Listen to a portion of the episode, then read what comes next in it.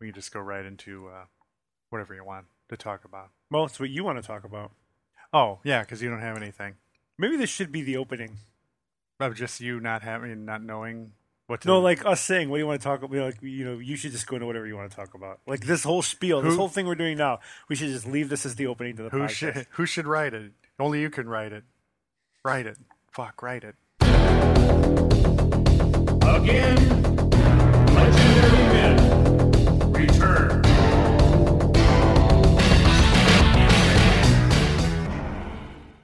Hi, everybody. Welcome to Gaming AM, greatest podcast in the world. We are in double digits. Episode Yeah, that's 10. right. This is this is number ten now. It's Number crazy. 10. Maybe we should do something special for it. Like not have an intro. it's pretty special. It's like short bus special. Yeah, episode ten. That's crazy. I can't. I I had us done at like at least four, No, you didn't. five at the most. A five I'll buy, but not four. so did everybody else. Everybody else thought, you know, oh, they swear too much. They couldn't possibly last. yeah, because swearing's not popular on the internet. Right. Nobody likes to swear on the internet. They don't like hearing swearing on the internet. Yeah. But uh, for those of you who uh, are just tuning in or who don't know, and uh, I don't know why that would be, that's ridiculous. I'm Ray Price. Uh, with me, as always, the Con Noonian Singh to my Captain Kirk. That's pretty good. You're Ricardo Montalban. I'll- or Benedict Cumberbatch, if you prefer. No, That's not a bad shake either way. I'm neither one of them. My name is Khan. Ah. Tom Tolios. Hello, everybody. So um, we got a call on the uh, the gaming AM hotline, if you can believe it. I'm so hard right now. Yeah, it's crazy. I can't wait to hear this. Mhm. It's better be some sexy beast. It's gonna be crazy. Yeah. Oh, let's hear it. Okay. Cafe Company, and you have been selected to receive a free cruise to the Bahamas. So congratulations! You have heard correctly. It is a cruise to the Bahamas for two people, and like most cruises, all the expenses are included. We would like for you to participate in a short survey, and at the end of the survey, you will be awarded your free cruise. Let's get started, okay? A cruise for two. Oh, That's perfect. Okay, let's go. Oh, Let's I'm do it. Sorry. Ah! I didn't hear you clearly. To receive your complimentary cruise tickets and to start the survey, please say yes. Yes, yes, Otherwise, yes. Okay. Please say no to be removed from National Statistical Survey Study. I want Bahamas. No, we want the Yes. cruise. Yes. We want to record from the Okay. Bahamas. Ah! Sorry to have bothered you. We will remove you from our list immediately. Wait, We're wait, not wait. No, no, bothering- no, wait. no. Ah. You're not bothering us. So did we get the cruise or not? What a prick tease. Yeah. I have blue balls for the Bahamas now. Yeah. I don't know. We're gonna have to call them back and find out if we. Uh, it's for two. It's perfect. You know. She apologized for bothering us. yeah. I feel terrible. Yeah. I wanted the cruise. Yeah. That's It's a survey, answer a few questions, that's some bullshit. promise to buy some real estate. Fuck, free trip to the Bahamas. You could Yeah. have been. Well, let's we well, could've let's been call that Nigerian prince back and give him our credit card number so we could get this cruise going. yeah, exactly. We could be sitting on the beach in our speedos with pina coladas, yeah, recording. definitely not bringing our wives going together. No, that's Yeah, it's a completely platonic heterosexual thing too. We could be like uh, Dan Aykroyd and Eddie Murphy in Trading Places. oh my God. Looking good, Billy Ray. Oh, geez, man. So uh, if you haven't seen it, um, we uh, we did our first uh, our our first live stream. That's kind of fun, right? Yeah, I had a good time with that. Yeah, we uh, we enjoyed that. We're gonna do Even some though I more. never finished my game of Dragon Quest IV, that's bu- yeah, that's some bullshit. I'll man. have to go back to it. Maybe next well, year. Denny, yeah, Denny didn't tell us we were live, so that guy doesn't tell us anything. yeah no idea what was going on but uh, yeah that was fun we'll do some more of those uh, hopefully uh, hopefully soon we uh The topic we should tus- discuss. The topic. The topic was uh, Hydra Cap yeah, yeah. or Hydra Crap. Is that's going to be my hashtag? Where's Hydra Crap? And if you don't know what that is, that's the stunning and stupid revelation at the end of Steve Rogers Captain America issue number one that Steve Rogers is and has been some sort of Hydra agent since the very beginning, or Yeah. at least at the very least sympathetic to the cause. yeah which is fucking stupid and it's bollocks. And if uh, it wasn't illegal, I would kick somebody in the balls over it. Even though in the live stream I said that real life violence is bad, but in the hour or so since we recorded, it, I've had a change of heart. I think this is worth kicking somebody in the balls over, but Yeah. only if it's not a crime and only if there are no long-reaching consequences for it. Right, right. Um, so I have some uh, I have some things that uh, I want to talk about uh, for this episode uh, that are bothering me. I mean, uh, the Cap Hydra thing, I, I can definitely sympathize with that. That is uh, that's pretty annoying. But I've got something. Yeah, imagine if like Superman was um imagine if Superman was an agent of ISIS or something. Yeah, right, right. Be Yeah. the the same. Yeah. Although if it was that Zack Snyder continuity, I wouldn't even give Yeah, a you- shit. well shit, they're fighting in the desert at one point. How do you know he's not in service to ISIS in that dream sequence? Yeah, who are all those guys bowing to him? You know? Yeah. Where the Flash like speaks a bunch of gibberish to Bruce Wayne right. that I couldn't understand. No, I I couldn't understand anything in that. movie. Nah, I couldn't understand anything in that. Couldn't understand uh, Lex Luthor prancing around. Do not get in a fight with this man or whatever he says. I was I- just like, I- oh, I don't understand um why Superman and Batman don't just talk it out, yeah, you know. Yeah. Bro it out. Maybe do some uh chess boxing. no, punching, Well, only punching. Well, chess boxing. I mean, they could like play chess for one round and then box for one round. It's a Punching. gentleman's Punching. sport. Punching. Zack Snyder movie, punching. No. And then, uh, uh, and then uh, Batman Well, kicks. and some pushing. A lot of pushing. And then uh, Batman kicks Superman into a pit and says, "This is Gotham." And he even has a spear, like the Spartans fought with. a There you spear. go. Fucking And uh, I know that Square Enix made a Play Arts Kai figure. It's a variant of Batman as a Spartan. ah, I'm not shitting. you. I saw it at the comic store the other day. okay. Which comic store was that? Uh, Amazing Fantasy in Frankfurt, Oh, okay. the one I go to every every week. Shout out to Amazing Fantasy in Frankfurt.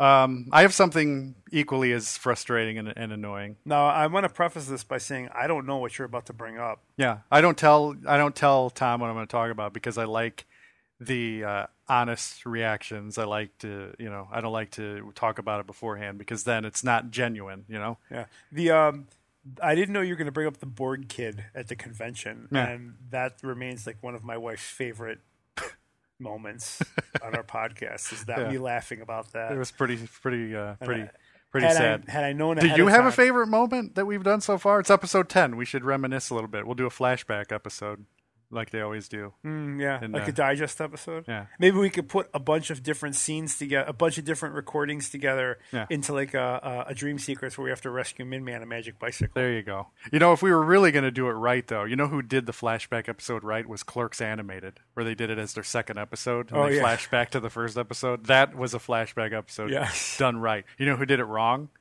Star Trek: The Next Generation, Shades of Gray. I don't even you know I've probably seen It's the the, episode. season two finale. Okay, and what happens in the episode is um, Riker. Something happens to Riker, and he gets um, he, he's laid out. He's in a coma, and he is uh, dreaming while he's in this coma, and he's dreaming about old episodes. It's a flashback episode, and uh, Seems the- lazy. When uh, well, that's the thing. They were out of budget for the season.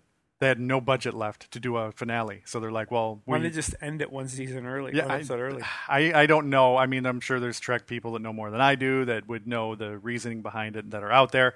But this happened. It's a real thing. If you watch, it's called Shades of Grey. The and if you go on any website like where you know, like IMDb has the ratings, it's like consistently rated like the worst, the worst Star Trek episode in history. Wait, worse than Spock's brain? Yeah, it's like that bad. It's like, Really? it's horrible. It's just Riker dreaming past episodes. A fucking clip show, a Star Trek: Next Generation clip for a show. season finale. for a season two finale because they ran It's- out of money, so they filmed like little bits in sick bay with Crusher going, or not Crusher. It was uh, that uh, old hag, Doctor Pulaski. that old hag. So uh, she is, man. She's uh, you remember that uh, Screwy Squirrel cartoon where that old lady wants to buy him, and he Yeah. looks at her, and it just changes to an old bag.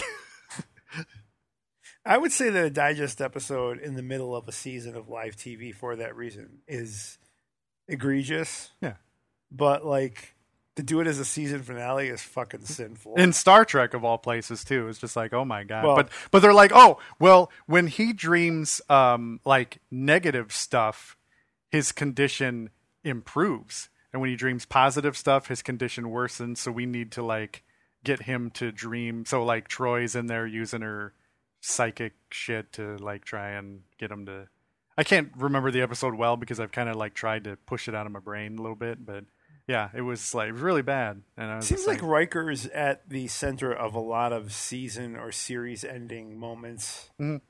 At least two that I can think of. yeah. Now Well, that uh, and- Enterprise. Enterprise is the one I was referencing. Enterprise. Oh, Enterprise is That has heinous. to be the worst. To me, like that, this episode, Shades of Grey, rates worse than that episode. That's, yeah, that one's pretty heinous too. I'd be interested Oh, to look them up. I and guess see. I guess the uh, ending of Enterprise is still all original contents. It's just badly executed. It's a Yeah. bad. It's bad from a conceptual level. Well, you kinda know like why. Hydra Cap. you know who wrote it?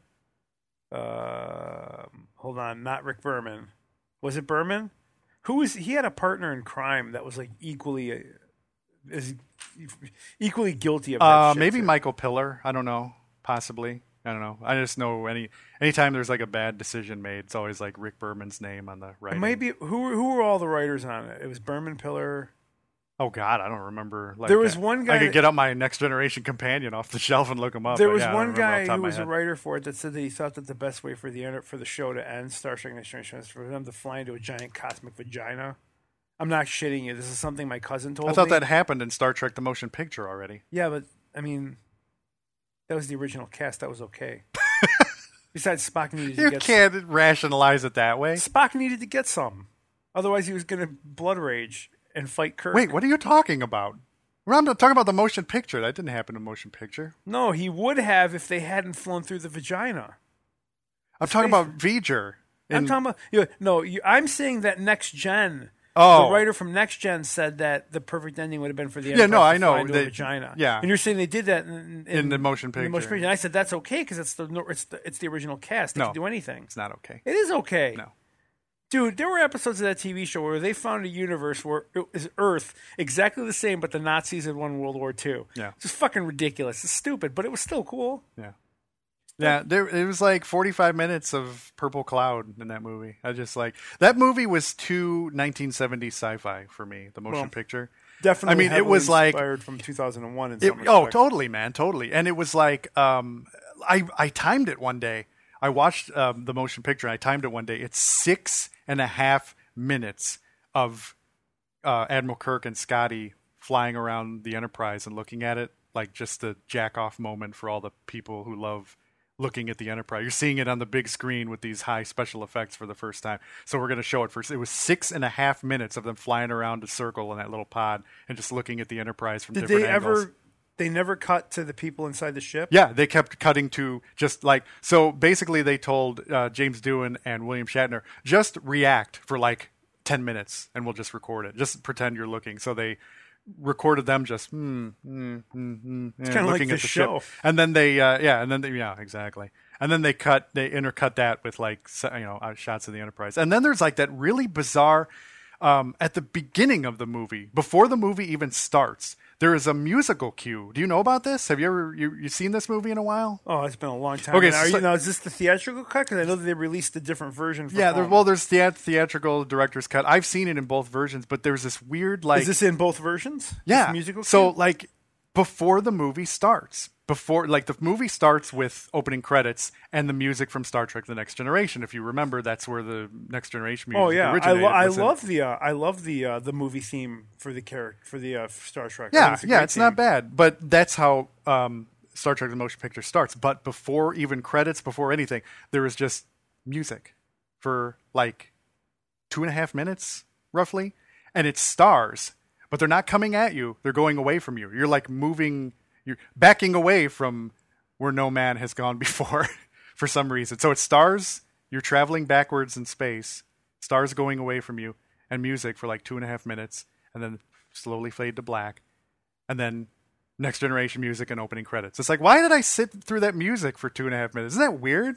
It's a strange way to start a movie. I thought I, I never understood it. It's really weird. Speaking of which, is there a story behind why they went with a different um, musical score, like a musical composition for the theat- for the films for the original series? Why they didn't just use the original music? I don't know. I know that uh, I would I would guess. This is just a, a guess, but I know Gene Roddenberry wanted to do um, Star Trek Phase Two, like a continuation. Didn't they actually film some of it?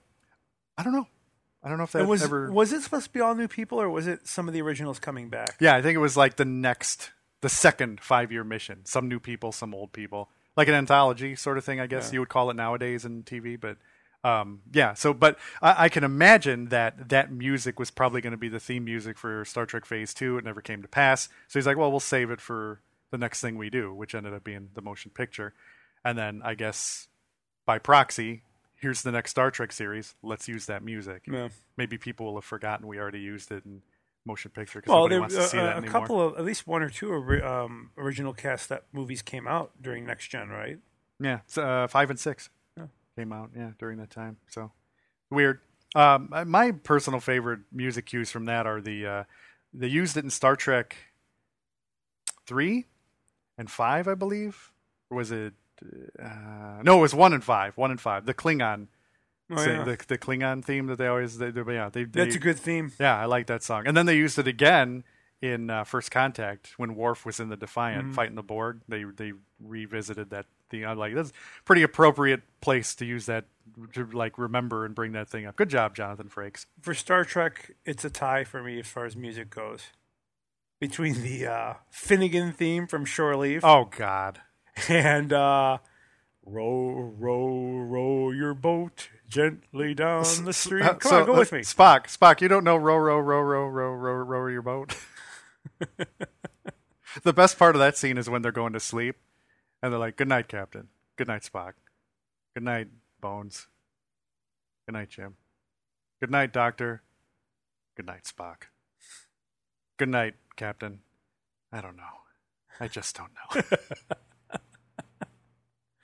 See, I love those are that. the moments that at the time people took too seriously. yeah. But I actually like that scene. I Yeah. actually like the And scene. then Uhura comes down in the shuttle and he's like, "Get that damn light out of my face." They're on vacation. Yeah, exactly. Yeah, uh, why didn't you beat my communicator? You forgot to take it with you. Oh, wonder why I did that. See? Before cell phones. But uh, uh, we got off track. Getting back to um, clip shows, do you have a favorite? Uh, can you recall a favorite uh, moment of this podcast that uh, that you enjoyed? A favorite specific moment or just like a, a thing? Just something that comes to mind, like, oh, I remember when we that was funny, or that was that was cool. Uh, probably probably the, the board kid. Yeah, well, yeah, that's That's, that's, just because, that's- and it's only because I laughed so much at it. Yeah. Because I knew, man, the second you started talking about it, I just fucking knew. Um, I, I enjoyed uh, the, the the Gary Busey thing was uh, was was fun to talk about, and uh, Maybe also talking about all the all the celebrities. yeah, we've that was met. fun. It was fun. It was It was kinda fun. fun. I like that. Uh, the uh, and I like your um, yeah, who- uh, Mark Singer, the Mark Singer story. That's yeah, that's really good. Oh. Yeah, I, uh, gooning me while I'm. I mean, I knew making- that already. I knew that story, but you know, hearing it again is still pretty goddamn funny. And, Gooning uh, me while I'm making friends with fucking Ken Free from Dawn of the Dead. Speaking of which, if, if you might hear me use that phrase gooning, it's something that we made up. It's a Gen Con reference. Gen Con is a tabletop gaming convention. Last year it drew over 60,000 people, so it's, it's a pretty big deal. But um, gooning is when you're just standing around and some dude just walks up and starts talking to you about their character and shit and their campaign. We call that gooning. that happened to us at a party. Remember that? It was uh, it was a Halloween party. Yeah, right? we were you at were, a- you were were you dressed as Terry Bogard for that party? No, um, Goku. That was my Goku. Goku costume. Yeah. Yeah. that was Goku back then. But uh, we uh, we were at this party, and uh, it was one of these parties. It was uh, like we were twenties. We were in our twenties. It was a twenty year olds party. There was like booze there. There was I mean we weren't drinking, but there was people with booze. There was a bonfire. We left at one point to go do something. That's the trick. The dude was talking to us and like, okay, our role playing is like, you know, when we say we role play, we mean that we play like certain games that we like. We're not role players. Right. You know, it's funny that you mentioned that because I don't describe myself as a gamer. Me neither. Like I don't game just to game. Like I game if my friends are like, "Hey, let's get together." Like if I want to run a campaign, that's me running a campaign. It's not gaming. Yeah, I'm not- Like, you know, gamers are people that just get together specifically for the activity of gaming. Like I'll run a game if like I want to tell a specific story with a specific group of players. I, I once in a while get together with my friends and play board games, but by no means do I. It's not something that like I do with routine. Mm-hmm. I own a lot of board games, but I buy them and I re- I like to read the rules and like to see how the rules function and how the cards are used and stuff like that. I own a bunch of Star Wars board games and some other fantasy stuff, but It's not like, hey, let's get together and make sure we play our board game this week. I don't. I'm so I'm not really a gamer. I mean, I Yeah, guess I'm and more of I've a- never even played a board game, so I mean, And, I, and I- when, when we use the phrase gamer, um, that's what I'm thinking of. I'm thinking of like the tabletop gamers. 'Cause Yeah, I play I- a lot of video games. I would say I'm Yeah. a video gamer. yeah, yeah, that's uh, you know, I wouldn't even call myself a gamer anymore. There- There's like there's like some games I like, but I don't have an uh, I don't have an Xbox One. I don't have a PS4. I, I'm you know I'm just not uh, in there any But but certainly not a tabletop gamer, and certainly not a tabletop board gamer. I've never done that, but I have played in you know uh, just rolled some dice. You know, no figs or anything like that, but ju- you know just uh, us. You know, just us. Like not. But there, there, there, we ran into this guy at this party who was a huge gamer, a big nerd, and just I don't know how I couldn't cite like who brought it up first or how it happened, but he caught wind that maybe me and you were just talking about it. We were talking Yeah, about but some game we at played. that point in time, we had not gamed together. yeah, That had not happened. yeah. You didn't game. With We had us until gamed you were separately. living- right? But you, we didn't game together until you were living here. Yeah. I don't know how it happened. The the point is this guy we don't know heard us talking about gaming or something to that effect and then started telling remember he was telling us all about his level 15 sword and all this That is gooning. yeah That that's that exactly. is and the it, it was like, activity of and gooning. we kept uh, me and you were ca- like oh let's go talk to this dude we haven't seen him in a while let's go talk and he kept fucking following us he was like following us around like a dog so like what do you, you know what do you guys play like we didn't really play that much you know we're just like and then he's like I- oh you know my what? level It's all 15 coming back to sword me and, now. uh, this is like we're just like we don't give a fuck and we kept going and we left the fucking party We went to go we get were like Taco made Bell we or made it some no shit. we made up an excuse this is what happened we made up an excuse we were like i'm getting fucking bit up by mosquitoes how about you and you're like yeah yeah i am too yeah let's get in the fucking car let's go get some bug spray we left the fucking party to get away from this asshole we got in the car we drove down to the end of the fucking block to get away from this asshole. And then we went, we waited like 10. We didn't go anywhere. We'd left the party, got in the car, drove two blocks away, fucking sat there for like 10 minutes, came back to the party, and then like, you know, all right, coast is clear, he's not around, let's go. And then we kept seeing him, but like, you know, making I hasty remember all exits this and now. yeah, It Yeah. was just like we kept avoiding him at that point. yeah, that's a fucking goon right there. Yeah, that that's so when the person does that, they're gooning you. yeah. And I know exactly who the person is. I'm not going to say the person's name. It is somebody that is as- associated with somebody I know, so I won't say the person's name. But uh, yeah, fuck it. His name's Nate. Yeah, Very good. Just outed it. Good old Nate. yeah, he's a goon. Yeah. So if he listens to this, I don't know what to tell you, man. Leave us alone. You're a goon, man.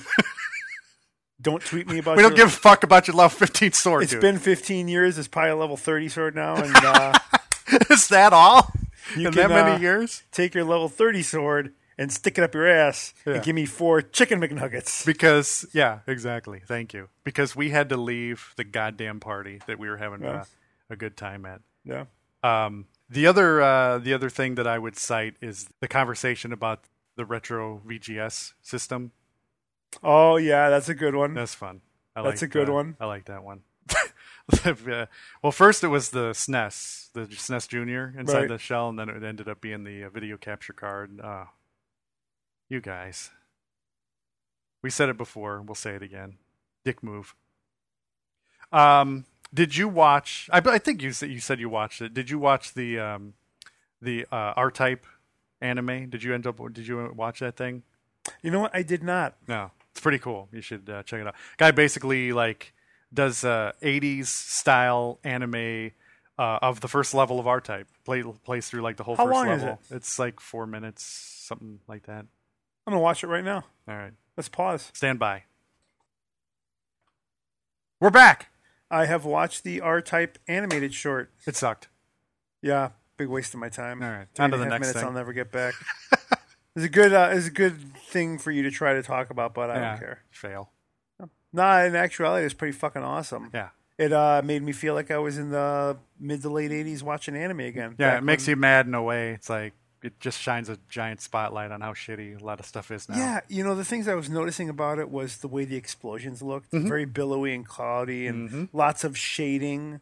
And um, the missiles, the girl uses the missiles at the end, and they look very Robotech. Yeah. Uh, and just the character designs, there's a lot of like lighting going on in the character designs' faces. Like you're not going to see that kind of lighting on anime characters. you know the the lighting is pretty much gone today. If you watch a modern anime, there's the characters are all like their color is one shade. Yeah.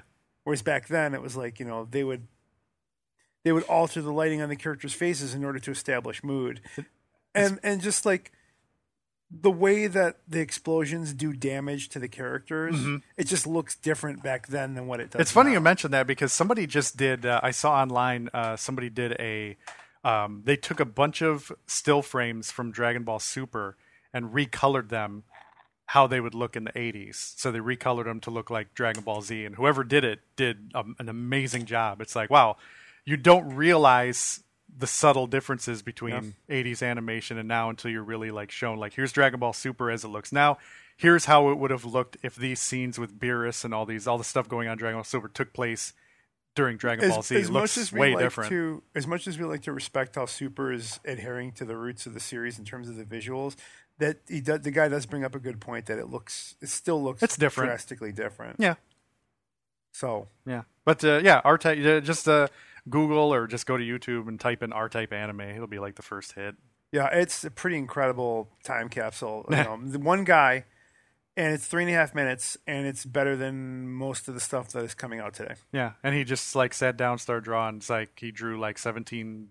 He says like seventeen pictures every second or something like that. And I could have done without the little quipping that the guy did, oh, yeah, but a lot of people say that. I've read the the comments. A lot of people are oh the voice acting's gay, but you know whatever. it's not even like it's not even badly acted. It's just the, the lines aren't very funny. Right, You know, I do like that. You know, nobody dies on the first stage. it's true. I'd probably die. Speaking of, um, uh, speaking, uh, I mean, it's, it's sort of anime. It's not really anime, but uh, Ruby. Did you watch Volume Three yet? I have it on Blu-ray. I've not watched it, and now I suddenly find myself with a little more time without getting into details. So it might be what I do tomorrow. Yeah.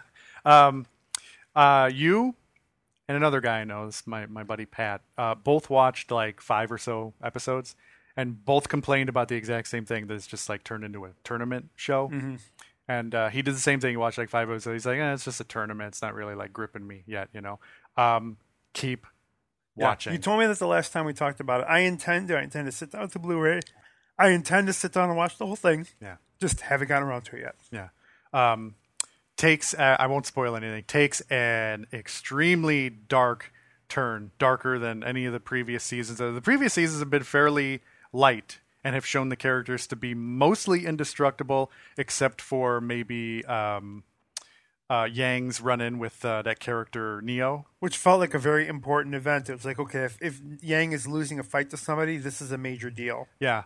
Um, the, uh, the the the latter part of the third season of Ruby really showcases more of that, showing the characters are not invincible and indestructible, and they can lose, and shit happens, man. It's it's crazy. Let me ask you a question. Um, how is without getting into any specifics or spoiling it? How is uh, Jean's arc? See what I did there? Jean's Nice, Jean's arc. Jean's Nice. Jean's the arc.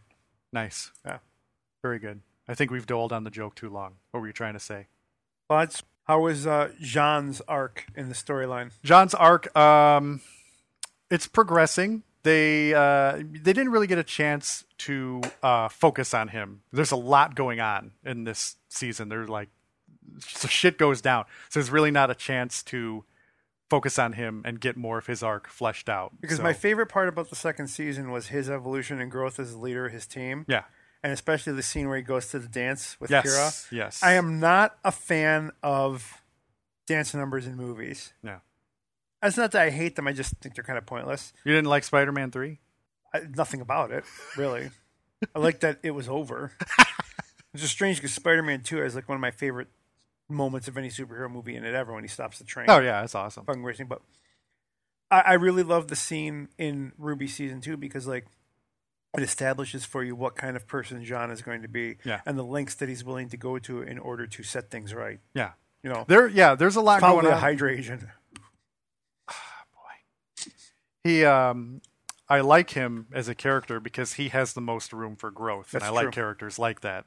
Yeah, but this season they didn't really like cuz there's so much going on in the story this time that they didn't really get a chance to focus that much on any one character to flesh out an arc, but you know, we'll see what happens next season. Why do you think that is? Why do you think that this the narrative structure was different? You could say no Monty. Do you think it was strictly no Could be. Monty? I don't know how much involvement he had with season three. You know, I don't know how far along it was, so I, I wouldn't be able to say. Like, Yeah, I was really curious about the season because it is the first season where Monty is not with them anymore. Rest in peace. And um, nah, that's a shame, man.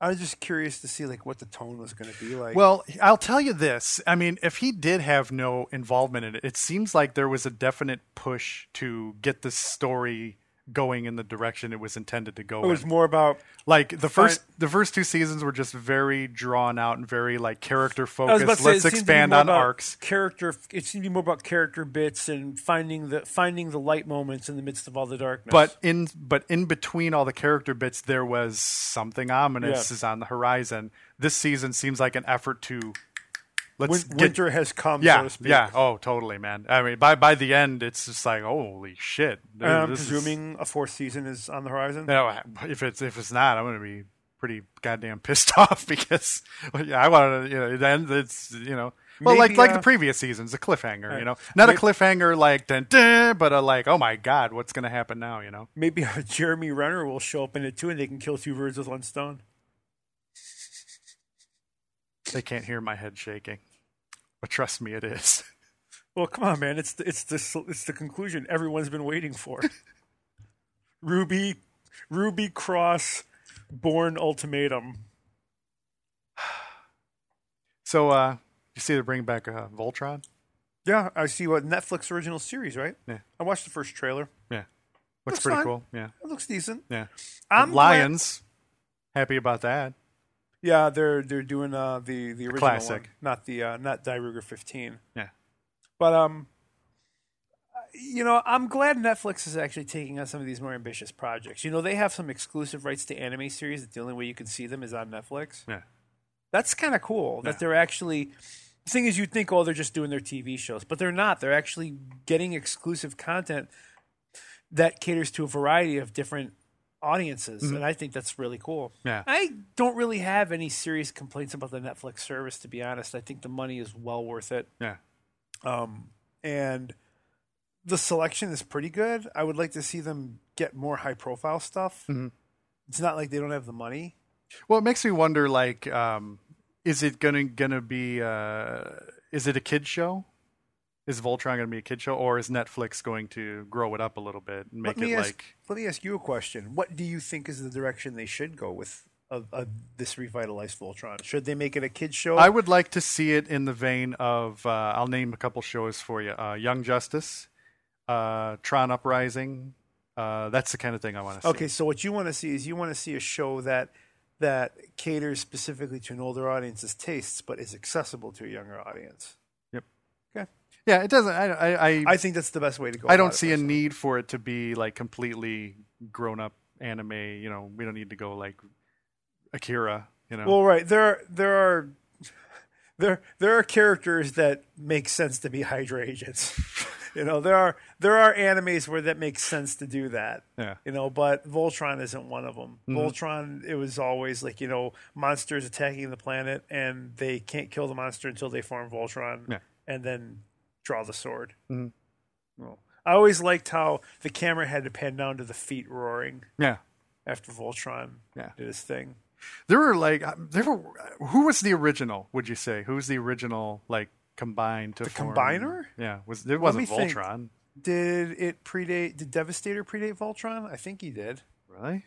Transformers was the pioneer there I don't know if it was the Pioneer. because there was like there was uh, Mighty Orbots, and I thought they combined too. Yeah, they did. And oh Might- man, I wish that show would come out on man, DVD. you know what a great show! For it was only one season. That was very like '80s anime style, But- but, it was an but- American produced show. That was was weird about it. way, way ahead of its time. in Yeah, my totally. opinion. Just one season. The like fact that I 13 can episodes. remember Mighty Orbots, that's crazy. Nobody does. I, I've, you're the only person I've talked to. It was like you and then our buddy Travis. Um, I've never run into anybody. I would always tell people, like, I used to catch this show on ABC and then, like, it disappeared, like, real fast, but it's called Mighty Orbots and it had, like, this great, great, just classic 80s anime styling, but it was an American produced I show, so it didn't- had American produced voice. It was uh, Barry Gordon. the guy that's uh, Donatello in the '80s Turtles, Barry Gordon was the main character, and then all the other, uh, you know, the robots were known voice act, like great voice acting, but American voice acting, not dubbed because it was an American produced show. And then it's like it disappeared. No one's ever heard of the thing. And I sat down with you guys that one day. And I was like, you know, Mighty Orbots, and you both guys are like, oh yeah, Mighty Orbots, we've heard of that. I'm like, don't talk to this in a cavalier voice like it's no big deal. No one's ever heard of the show that I've ever talked to. And you're like, all right, calm down. But uh, My friend Scott, who posted that link on our From Facebook Japan. page tonight, from Japan, who we've never met, Ah, yeah, right. he posted that uh, link tonight. Al. that's great Yeah, I loved it, man. I watched the whole thing. because you were you were uh, we, we were just talking about that, and I was uh, and I yeah I had a vague memory of what you were talking about when I saw that. Like it all came right back. I was like, oh yeah, totally. That's But- crazy, man. Yeah, but um, uh, he would remember it too because he's really good for that stuff. Like, if you ever want to bring a guy on, He ta- he listens to this show, yeah. Scott. There was um. Oh wait, don't talk to him like you know him. no, no, You've no, never met no. him. Yeah, I've never met him. I know, I know you're in Japan, and I've never met you. But um, there was this thing, and I've told you about this before. It's this thing that me and Danyan caught on one of our sleepover nights in high school. It's the middle of the night. You might know where I'm going with completely this. not gay sleepover. No, no, no, no. Totally uh, hetero. Um, way hetero. You held hands, but it wasn't gay. Yeah, right, right, exactly.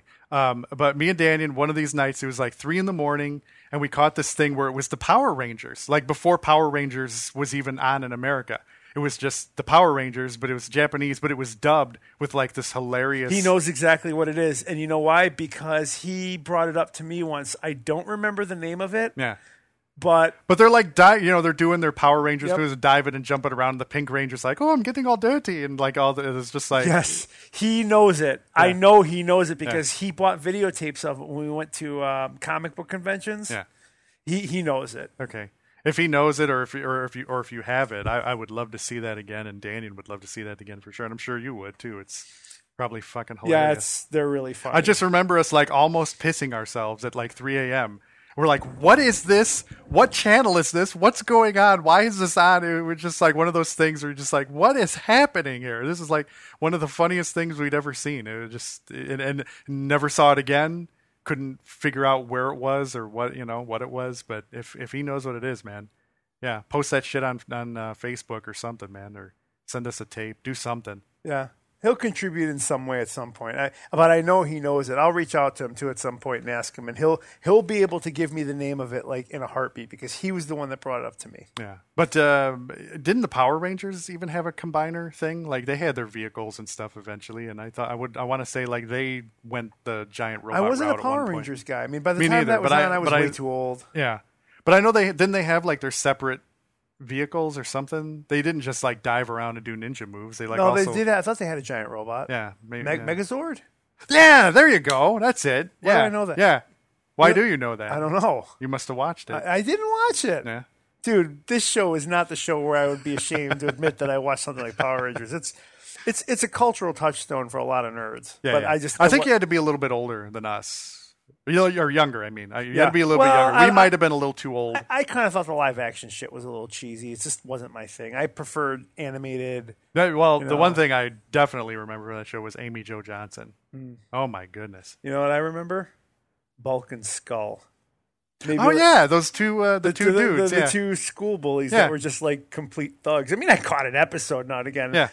They were so Now that bad. you're talking about it, like the shit's coming back to me. Like, oh yeah, I did, I do remember that shit like that. The Megazord, the, and uh, the it was uh, that uh, the dude that looked like Doctor Evil was their leader, right? the floating head. And Rita Repulsa. Yeah, yeah, yeah.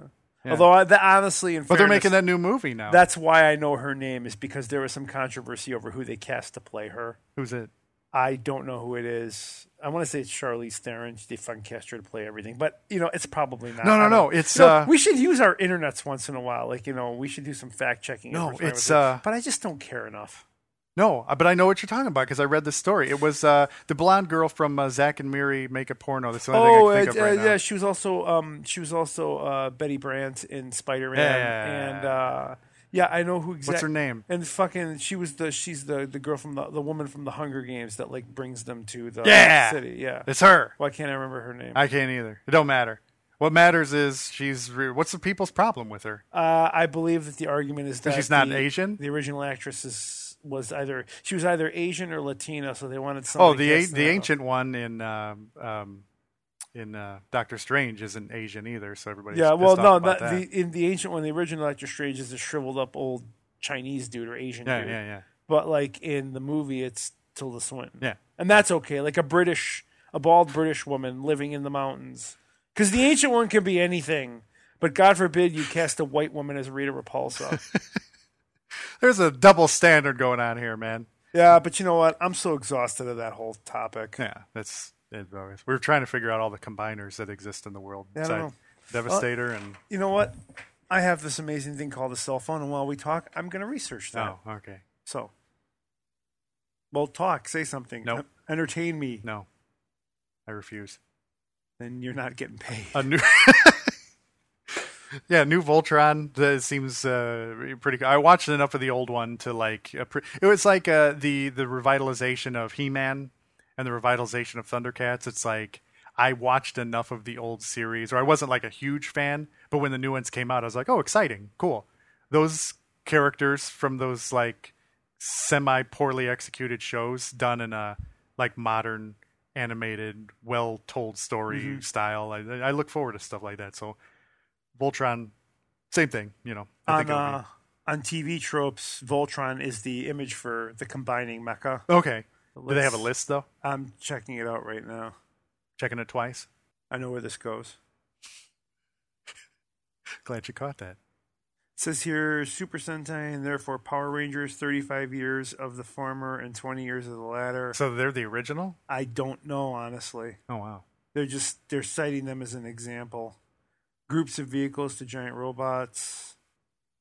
Yeah, it doesn't. Yeah, say- I mean, well, Transformers alone had like how many? You know, I mean, Devastator was the original, Well, they but had- then they had like Bruticus. yeah, Bruticus and uh, Who did the- Menasor. what did the um The Stunicons were Menasor. The Combaticons were Bruticus. the and then Autobots, the Aerial had- Bots. the aerial bots, what did were, they uh, call them? Superion. Superion. and then the Protectobots uh, became um, um, Defensor. And then th- there were others that I'm for. Oh, uh, the Technobots, Computron, and uh, the Terracons became Abominus, and uh, yeah, there's like a whole bunch of them. And then uh, yeah, Voltron and uh, Power Rangers. There's a lot of them. Looking forward to it. Combining mecha and merging machine. So apparently they're two different to- tropes. No, I don't know. Anyway, who cares? yeah. Oh. It's I'm not- just excited about Voltron. I my first attempt at using the internet to fact check and it was a bitter failure. So but, why bother? but not because I did it wrong. It's because I didn't care enough to really Right. look into it because it's not fucking true. important. It's true. Doesn't matter. Voltron's Okay. probably a hydration. Now, if you now, if you remember, I started this by saying uh, I'm upset about a thing, as upset as you are about uh, Captain America: Agent of Hydra, and then we got sidetracked. Is Goku an agent of Hydra? No, no, thank Oh, God. by the way, Hasn't happened You yet. should look into the memes for the Cap Hydra thing. I will. There's a because We we made one up. yeah We're gonna post it later on. we are um uh, but we're not going to tell you what it is. Yeah, you we're just gonna have to post wait to later see on. it. Go to You'll our see. Facebook page Yeah. or whatever. By the time this airs, it'll but probably be. but uh, the, per- the meme is like people taking that last image of Cap saying "Hail Hydra" and they're putting in their own sayings in the word balloon. Okay. But the funniest ones that I've seen aren't even Cap. It's Daredevil posing in the same way, and he's saying, "I could see the whole time." And Spider-Man saying "fuck responsibility" Oh my God! or like "I just farted." Oh, stuff like that. I like got- people I are just can't. really going crazy with it because they know the whole thing's fucking stupid. Yeah. It deserves to be ridiculed. I'm gonna have to look that up and Yeah. uh, and see what's going on. I think the Daredevil I could see the whole time is probably my favorite one. Yeah, that's a good one. Um, but the so thing, the what's thing, uh, got you? What's got you all Um, angry? it's it's real. It happened. It finally happened. I'm not making this up. You've been a father for a few years now. No, this, and there's nothing to be angry about. th- no, no, no. This is the thing. Metal Gear, the pachinko. oh, Metal Gear Solid Three, Snake Eater, the Pachinko. Yep. I only. what the hell, Konami? What the hell? Did you really expect them to do otherwise? It's fucking Konami. They make a habit out of kicking you in the dick for liking their shit. Yeah, but after like the SNK turnabout, I thought maybe they would like realize. You know, everybody's starting to realize. Like we talked about, everybody's starting to realize that it's not what it's cracked up to be. It's not making the money that they, everybody thought it was going to make. Maybe we should have stuck with video games. The people are starting to Well- turn coat and go back to their roots. And Konami's just like, nope, We're sticking to our guns. Konami is doing what Marvel does with the sensationalism. They release a pachinko machine, and when that one starts to peter out, they're just going to release another one. My, me personally, I don't see the fucking point. Pachinko is pachinko. Is anyone When I choose a pachinko machine, I want it to be themed, and specifically Right. themed as uh, a video game that I grew up with. Yeah, because yeah, that that's what I want to do. I Any don't- other pachinko machine, I walk right by that shit. right? Just to go to the Solid Snake. Look, Metal Gear, pachinko. I, I, you know, It's the only one. You fucking line up your quarters, your yen, all up and down the sides, so nobody else can Castlevania play. pachinko, a Silent Hill pachinko, a Silent Hill, r- r- Metal Gear. Those things existed. Yep. Well, SNK's characters have been suffering. They've been they've been in the purgatory known as pachinko machines for s- a long time. So you know, man, now you're feeling my pain, but you know, my characters are climbing out of it. Um, Not mine. you know, Uh, I don't think pachinko. Yeah. hit the lever. Uh. S- Snake, you have to hit the lever. Hit the lever. No, hit the lever. That is The some kernel. fucking Scissor The kernel. 61. Oh, you can mix that in with the Scissor 61 and it would fit perfectly. I need Scissor 61. Hit the lever. the Colonel, a Kodak conversation with the Colonel saying, "Hit the lever to Solid Snake." It's brilliant. I thought, you know what though? We're joking about it. The pachinko machine probably has it. You Yeah. know, it probably has like a Kodak thing when you. I don't know how pachinko works, but Right. probably when you do hit hit a when you hit or whatever happens, I wonder what David Hayter thinks of all this. he doesn't give a shit anymore. He's Oh. like, I'm done. They didn't want me. I didn't give a fuck about them. Yeah. Well, I'll bet you anything if they do another Metal Gear game, his name will be on the list to hire. Because you know when they do it, Konami's going to be like, we want to make sure that you know we're We getting don't piss off the fans. back. Let's let's do things that'll make the fans feel good up front. Kind of like casting Peter Cullen as Optimus Prime in a Michael Bay Transformers movie. The idea is to like get that initial positive buzz, and then you can shit all over them later. Yeah. And take a dump on their bare chests. I'm listening to the sentence progress. and then it, when it ended with on the chest, I was like, one step too far. It's never too far, man. Not for the greatest podcast in the world. Speaking of uh, wanting to get the fans back in your good graces, Paramount, Axonar. um, they ended the lawsuit at the behest of Justin Lin, who Yeah. probably said, look, I don't want these people all pissed off at you when my movie's about to come out. Justin Lin and J.J. Abrams both kind of like took Paramount to task over it, Yeah. which is weird. J.J. Abrams even coming out and saying anything, considering he's Mr. Star Wars now. But I guess Bad Robot is still involved. Mm-hmm. Yeah, with yeah, I think they're Star- still like executive producing that all, you know, they're, they're it's still their thing. He just, you know, yeah, I'm like I'm busy doing Star Wars. You direct it. I'm because your experience with the stunt car movies has certainly prepared you for the science fiction Mm-hmm. thought the thoughtful science fiction of uh, of Star Trek. felt to me like it was pretty much perfect hiring for the director. Like you know, when I when I think of Star Trek, I think of Vin Diesel Yeah. driving cars. Well, they were asking, uh, you know, they were asking somebody, you know, like uh, Although if you Vin could get- Diesel in a Star Trek movie would be, I'd be fine with that because he's a genre fan. In fact, dude fucking plays Dungeons and Dragons on set between takes. and sells uh, fi- uh, f- uh, action figures in the '80s. Did you ever see that YouTube video of him when he's real young selling Yeah. like pilfering action figures at a con somewhere? It's insanity. Um, Yeah. How- See, N- now he has a car he can drive away with them really fast. Yeah. hmm But uh, yeah, somebody to direct. Who'd you get to direct the Star Trek? mo- Well, for a while, uh, it was um, which I don't know which one of them, Roberto Orsi or Alex Kurtzman. One of those two was going to direct it. that would have been a treat. Yeah, and then uh, that ended to the uh, to the relief of fans like myself. um, but then got picked up by Justin Lin. Now, uh, you know, is he a competent director? Uh, you know, I haven't really seen the Fast and the Furious movie, so I don't know. I, I don't know. Uh, I know he can direct action, which you know Star Trek has become. So maybe he's a good fit. You know, Well, here's what I'm going to say about it. Justin Lin being hired to direct this movie, it's an opportunity for somebody to do something truly fresh and new Yeah. with Star Trek that you don't know. What if the guy is a super fan? Yeah. Mm-hmm. What if the guy does want to return it back to its roots, but he wants to give a completely new perspective on it. I'm okay with that. Yeah, I I joke because I saw the trailer, you know, and the well, trailer, the first you saw the second one too, though, right? yeah, the second trailer made it look slightly less if- horrible, but yeah. yeah, I mean, trailers, yeah, you know, not enough to go on, I guess. Who knows how it um, Um, I will say this: I have every belief that this will probably be the best of the three movies. Well, I tend to believe that because this time it's not written by those two guys, and in fact, it's written by Simon Pegg, who we know is a. Isn't that crazy? Simon Pegg wrote this, and he's a big genre fan. Yeah. massive genre. fan. So I have like good like hope that maybe this time you know those guys aren't involved and Simon Pegg is. There's two pluses right there. I don't know how Justin Lin's going to be, but you know whatever. Good for Simon Pegg. could it could it be worse? Yeah, could it be worse than J.J. Abrams? You know, I mean, let's really let's be realistic here. Could it be any worse? No, it couldn't. Because I mean, Le- you know, I'll be able to see what's going on on the bridge without all those lens flares blinding me. You know, although all- he toned that down a lot in Star Wars. though. Oh. Yeah. It- it- with J.J. Abrams, like I said before, the guy's a fucking hack. Visually, he's got some chops, but other than that, not impressive. There's too many directors like that. Where like visually, he's you know, it's Zack Zack, Snyder. Snyder. There you go.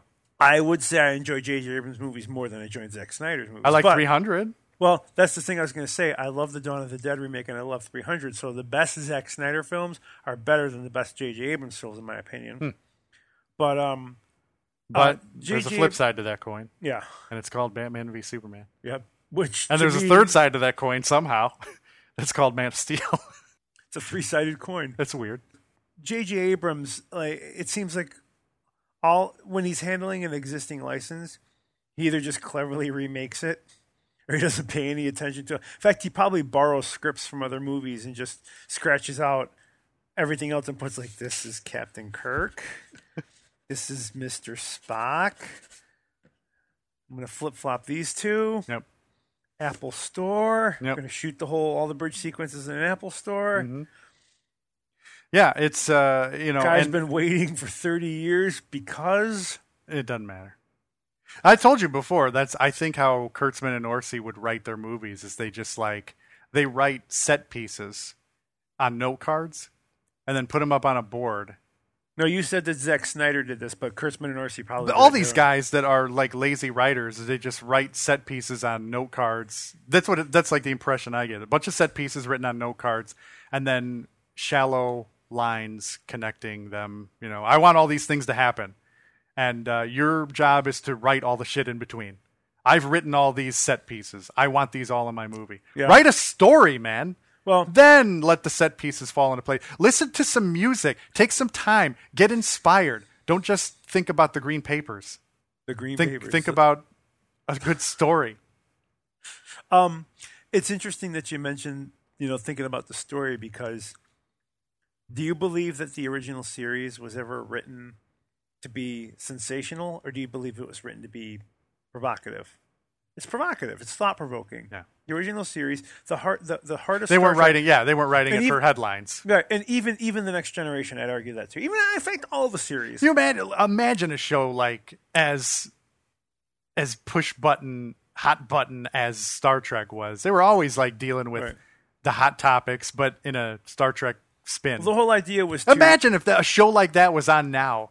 Like what would happen? Oh, there'd the be internet all would kinds of explode. backlash. Yeah. There'd be all oh, kinds they're of- totally just you know oh the the the the black and white guys and then the other guys white and black. Oh, they're totally like it just that's not why you know you missed the point. Yeah, uh, but like the original show is just like it's very it's meant to provoke thought, Yeah. which means that the plots Think they're- about they're not always intel. Like the idea of an Earth where the Nazis won World War II, for example, it's a pretty stupid idea for a science fiction premise. But the whole point is the pro- the, the provocation of thought from the idea of the Nazis winning World War II and the cautionary aspects of that of how our world will be very different and why we need to remember how dangerous totalitarianism is. That's the point. There, they could have done any number of allegories, but he just chose to do it direct. Think about this: like, doesn't your intelligence feel a little insulted whenever they create some fictitious race or fictitious culture that is a thinly veiled allegory of something that exists right now? Oh yeah. Just do a time travel story where you use the actual identity Yeah. Mm-hmm. and just tell that story. Like the original show was thought provoking, it's provocative. and The new s- you know the new stuff right now it's it's like you said it's all about establishing set pieces Mm-hmm. and just plug in whatever story in between to bridge the gaps Yep. it's pretty bad Any of the yeah, any of the bad movies you've seen lately, you know, that just seems to be like a, a running theme in, in Hollywood, and it's it's it's just frustrating because you and I both know we've both written and we've both been inspired by, you know, various things. A lot of times it's music, you know. A lot of music times is a big it's- source of yeah, inspiration for me You know, and I think a lot of these guys just need to sit down and listen to some music and you know get inspired. Well, in fairness, I know that we could spend a lot of time shitting on them, and we should. But also, we have to recognize that what are these guys' jobs? It's like the Marvel Comics discussion we had during the live stream. These guys' jobs are not to tell a story, even though they're they're they're playwrights. They write for screenplays. Their job is to make the studio money, and the studio is believes that they're going to make money by making a movie of set pieces that people will walk out of the theater ex- believing that they had a good time. It's the Marvel Iron Man 3 thing. Send them out laughing. Send them out thinking they just saw a really funny movie. Then they'll tell everyone it's really good. And people won't question how poorly structured that film really is. Like that that's the I- so they're not mi- they're not telling a story. They're not auteurs. They're they're Hollywood screenplay writers. And a Hollywood screenplay writer's purpose is to make money, not the tell a sad story. part is it's kind of working a little bit like people are seeing these movies they're making money you know and it's like it's frustrating it's not a new story, which is ironic that I use the term story because if you think about it, storytelling is an art form, and art should inspire, educate, and inform. But somehow, the business machines of the world have found a way to take something that is meant to cultivate thought and grow us as a people, grow our conscience or consciousness, I should say, um, and they found a way to use it to dumb people down. It's like they've inverted the purpose of it. that's or why i the end say result of it. Like, you know, instead of going to see a movie and it making you smarter, you go to a movie and it makes you dumber. And what I mean by it makes you dumber is it's the Iron Man, Iron Man Three is always the movie I will go Yeah, to. yeah. That's for true. Example, like. You know, you're going to laugh a lot at the jokes in that movie, and you're going to walk out believing you just saw a good movie because you were entertained. Mm-hmm. But the room's entertaining. it's not good. that's a good, And, good comparison And I'll watch The Room fucking 20 times before I watch Iron Man 3 ever again. yeah it's like entertaining for the wrong reasons You know, but but that's the thing is like they're they're pulling the wool over people's eyes. yeah Just make people believe they saw something good and they'll want to see it again and they'll want to buy the Blu-ray and they'll want to s- buy, see the next one. yeah which is the exact opposite of the intended purpose of art. But again, I understand the way that economics works, and there are people that have found a way to monetize creativity. yeah it's a shame Yeah. that's why i say thank goodness for stuff like star trek continues where i just watched episode six i think just came out this week Yeah, I need to watch it. St- I need And- to watch it still. it's it was like so good, man. It's so compelling, and like the issue. I won't tell you what it is because it'll kind of spoil the episode. But the issue that it tackles is like, how cool is that, man? You know, like when what you end up finding out, like what it's actually, what the episode's actually about. It's like, oh, how cool is that, man? It's just like so thought provoking. It's so wow, man. This is like this is original Trek, man. This is totally like ah, it's so so good. Yeah, the one that just came out this week is like one of the best episodes so far. It was Oh. very very good, man. I'll tell you the secret to that success: it's passion. Yeah. the Totally. crea- the creators care about what they're doing. My wife told me the other day, um, and she said it to me again in text. She's like, you know, you have this really good gift for using your critical voice to uh, to cut to the heart of something and see whether or not it's bad or good and explain why. It's more difficult for me to talk about it. Generally, I'm better at writing these things down, and then when I read it, go through the process of cleaning up the clutter. But it's because I have passion for that.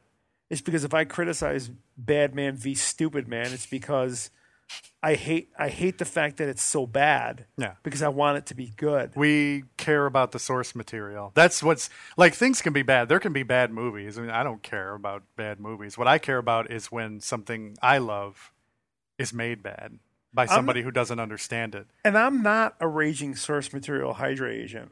I'm not. Um, but I want it to resemble the thing that I'm going to see it for. Right. I want it. I don't want it to just be characters dressed up like Batman and Superman. I want it to feel like Batman and Superman. Those characters don't feel like Batman and Superman to me. I never That's even the saw Dragon Ball Evolution. Never saw it. You never had to. Yeah. You know, it, it's okay if something takes a few liberties here and there. I get that. Sometimes things don't adapt perfectly to a live medium. You know, What frustrated me is that the dude who made that movie um, introduced like some original characters in the movie, and I was like, really, that's the worst. really, man. in in all of Dra- in Dragon Ball, like there can't- wasn't enough characters for you to pick from to enough put in your characters movie. that would have. Although you know what, let's say this: not adapting some of those characters did them a favor. No. It means they didn't have to get fucked up on the big screen. Yeah. And again, I get it. You know, I watch Game of Thrones, and I'm a big fan of the novel series, and I'm a big fan of the lore and the mythology behind it. I love all the background shit Martin puts out for it. Um, and that's an adaptation. There's shit that's missing. There's characters that's missing. There's entire plot lines that are missing. Yeah. But they find a way to maintain its entertainment value. It's still an engaging show, yeah, and it still mostly feels like Game of Thrones, even though it's not nearly as good as the books or the Berserk animes, for example. You know, I wouldn't call them good, but I enjoyed watching them. yeah, You know, and when I say good, what I mean is they're not good adaptations of the source material. But I feel like Guts is relatively well captured. I feel like the characters are relatively well captured. I just don't like all the omissions. yeah. I was about to like disagree and be like, no, I thought it was really good, but you're talking about the difference between. I'm talking about the, I'm talking about respecting the source, not necessarily being good on its own. The fact that the fact that they're still good on their own as their own thing Yeah. shows you that it doesn't have to be exactly like the source material, but it has to resemble the source material. You know, and that's passion. Mm-hmm. And passion doesn't exist in Hollywood. When you get a passion project, watch a James Cameron movie. I know I keep bringing his name up, but that guy's a fucking passionate director yeah, just watched Aliens with my wife like a month ago or maybe like 3 weeks ago and it's such a passionately directed movie because he cares about the story he's trying to tell. Mm-hmm. You feel it, you sense it. Every James Cameron movie feels that way. Yeah. If he treats it like it's the most important story that anyone's ever going to tell. You know, it's a weird like movie that I like of his, um, True Lies. That's the one I'm not really a big fan of. Yeah, It's I- strange. I actually like that one because it just because it's like almost has like a comedy edge to it. Yeah. That's probably why I like it so much. it's a really unusual movie in his For him, in especially. his filmography. Yeah. Very strange because it feels like a very typical Arnold movie, but when you watch it, it's like the best Arnold action movie ever made. yeah, yeah. It's like, because it's James Cameron. yeah. well, even even when he's doing like an '80s era action film, Yeah, it feels like it's important. It's because he has passion for it. You know, his his intention is to his intention is to find a proper medium between making money and telling a good story. He's the kind of guy that's like, you know what? I can make money by telling a good story. And more of these people need to adopt this mindset. Everybody can have their cake and eat it too. You can make money by telling a good story. You know, not everyone has to be a Hydra agent. but they won't because That's too hard. The movies are making money. It's, it's why bother? It's it's it's like you said, it's lazy. If the movies, if things are making money, why actually put any effort into doing anything? Batman v Superman made money. Maybe not as much as the studio would have liked, but it made money. You know, and now like. The directors are dropping out in in uh, droves, man. I Well, mean, now that Wonder this- Woman lost its director, and Aquaman. well, and- Wonder Woman was Now Wait, Flash. Wo- Wonder Woman was in the middle of shooting. The director walked away. Yeah. Well, no, no. Like before it even started shooting. Oh, like, okay. So the guy it that switched. It switched directors once, and now Flash and Aquaman. Well, they're all Flash got a new director. Yeah, yeah. I just but heard this that. just happened. yeah. But the point is, people are seeing which way the wind's blown with the DC universe, and they're like, I don't know, fuck that. Yeah.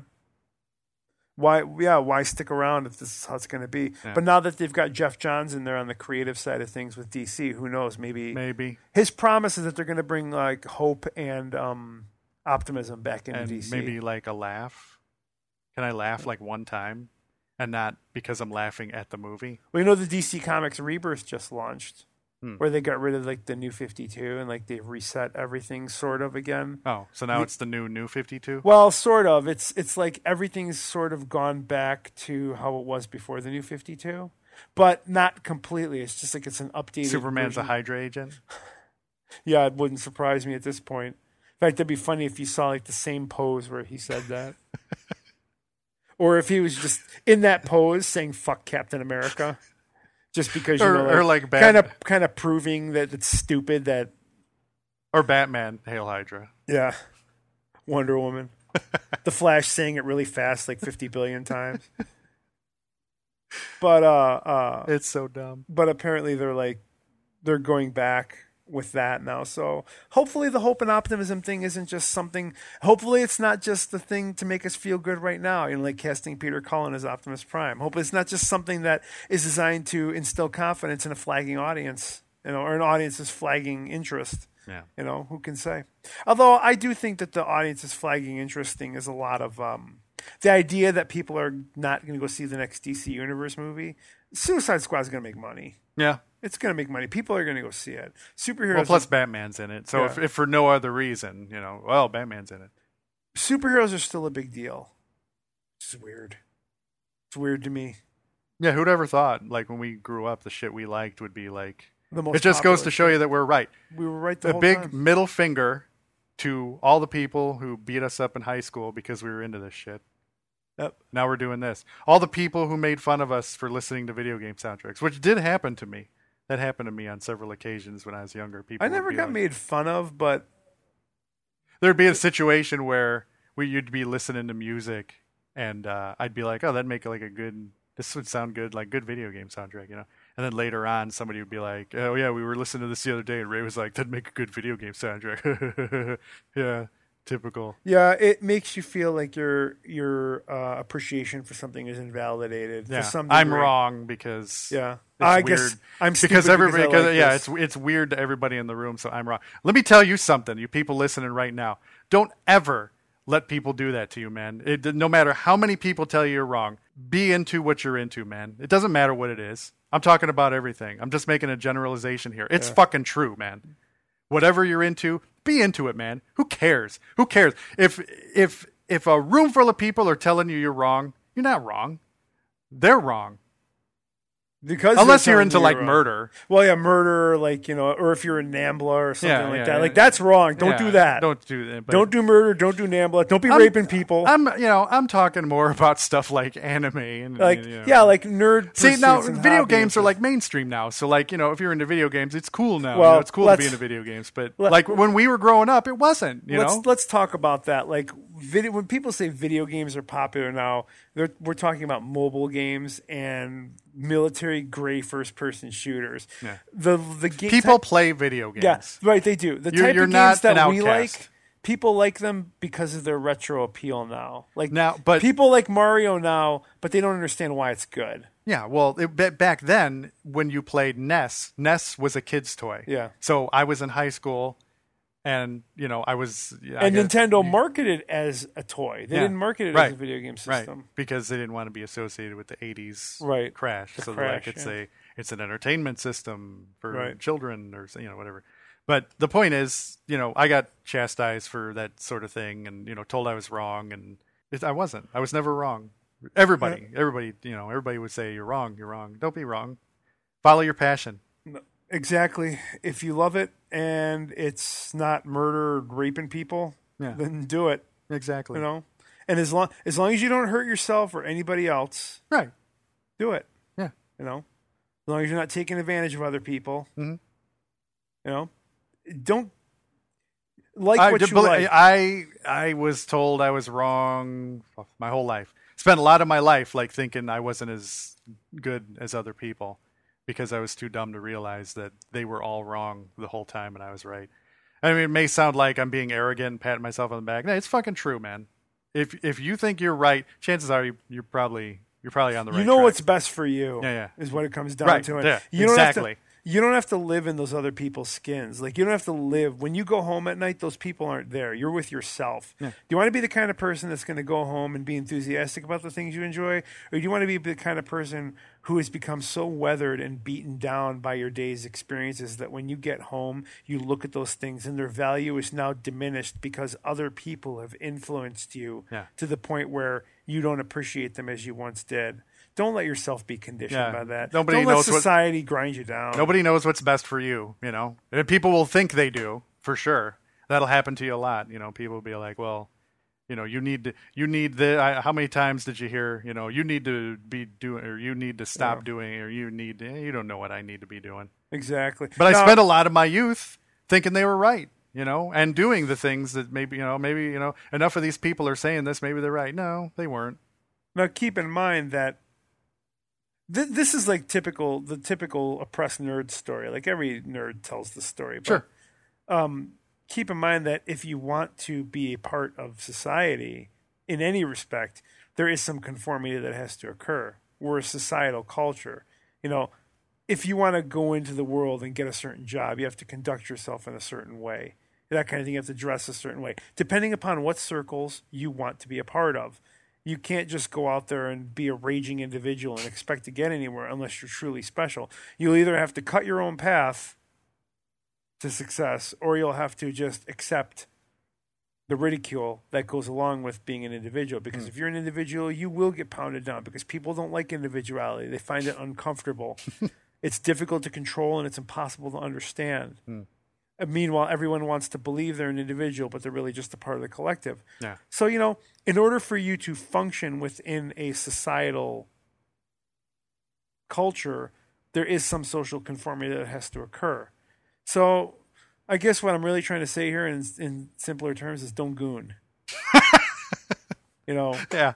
Don't well, goon I mean, people. this podcast is like the ultimate representation of what we're talking about. It's like, do you think we're under any illusion that, you know, we're going to get lots of listeners by talking about Dragon Ball Z and Star Trek and all this stuff, you know? we could if we if we found the right way to market it, but the point is that's not why we're doing it. Right. That we're not really we're not really doing it for that reason. We're doing it because we like talking about. We it. just like Passion talking about is this there. stuff. That's what we like talking about. That's what we're going to talk about. So we're, you know, we didn't sit down and say, well, let's make a podcast people will listen to, you know? Passion is the stuff of What dreams. podcast would that be if we decided to say, well, let's make a podcast people are going to actually listen to? Well, that would be Hollywood, Make the Hollywood podcast. the Hollywood podcast. You know, what are we? What we can- love every movie. What can we do? They're all great. What was that one with Johnny Depp that just came out? That's a good one. I like that movie. Johnny Depp is such a good actor. He he plays so many characters. They're so wacky. It's too bad that he's getting a divorce. You know, like i- it's just it's that's the Hollywood thing though. Like, you know, we can make a podcast specifically to be popular. Yeah. wouldn't even be hard to do because society has conditioned people to just respond to certain things. All we have to do is talk about the things that people respond to. Yeah. But we don't do that. We're gonna do a podcast about uh, the that gorilla that got shot. yeah. People respond to that. For some reason. Yeah. you know. We're gonna do a podcast about Captain America. Hey, Hydra. Oh wait, we already did that. Yeah, we did that. We're hacks. Me, us Damn two it. and JJ Abrams. Uh, whole conversation and well, maybe now we can get jobs at Bad Robot Hell yeah. and do that. Yeah. I sh- I could write for Bad Robot. Are you kidding? He was damn sight better than Kurtzman and Orsi ever. I could write something better than that. I believe that. I read your Sasuke stories. Way Yeah. better. Yeah, way yeah. better than anything those two hacks ever wrote. yeah, yeah, yeah. Fucking assholes. That's from uh, remember remember that episode we were talking about uh, that was one role-playing- of my that, role-playing speaking, stuff. Speaking of like clip show moments, I, I like talking about Yeah. the, the samurai game, talking about role playing. Like that Yeah. particular That's fun. clip was really Other people did too. People responded to that, and yeah, they thought it was pretty cool. So I didn't think so too. I I didn't think so either. When we were talking about, it, I'm like, nobody's gonna. everybody- There's nobody tuned into this. Nobody's left, but there were. They, and, and not only were they tuned in, but they were like, this is cool. You know, I'd Yeah. like to hear more about it. But we're not gonna tell you. How do we get on this topic? Too bad. Um, uh, uh, the uh, Paramount ending the uh, Oh, lawsuit. appar- yeah, that's right. Because How's a that? passion, we got into Yep. the passion thing, and then that, Yep. that put us on a passion diatribe. yeah. Um, But Oh, Yeah, We talked. Yeah, we talked about uh, anime, and we talked about the yeah the yeah, but the lawsuit. but the Axonar thing. I mean, what are your what are your thoughts about?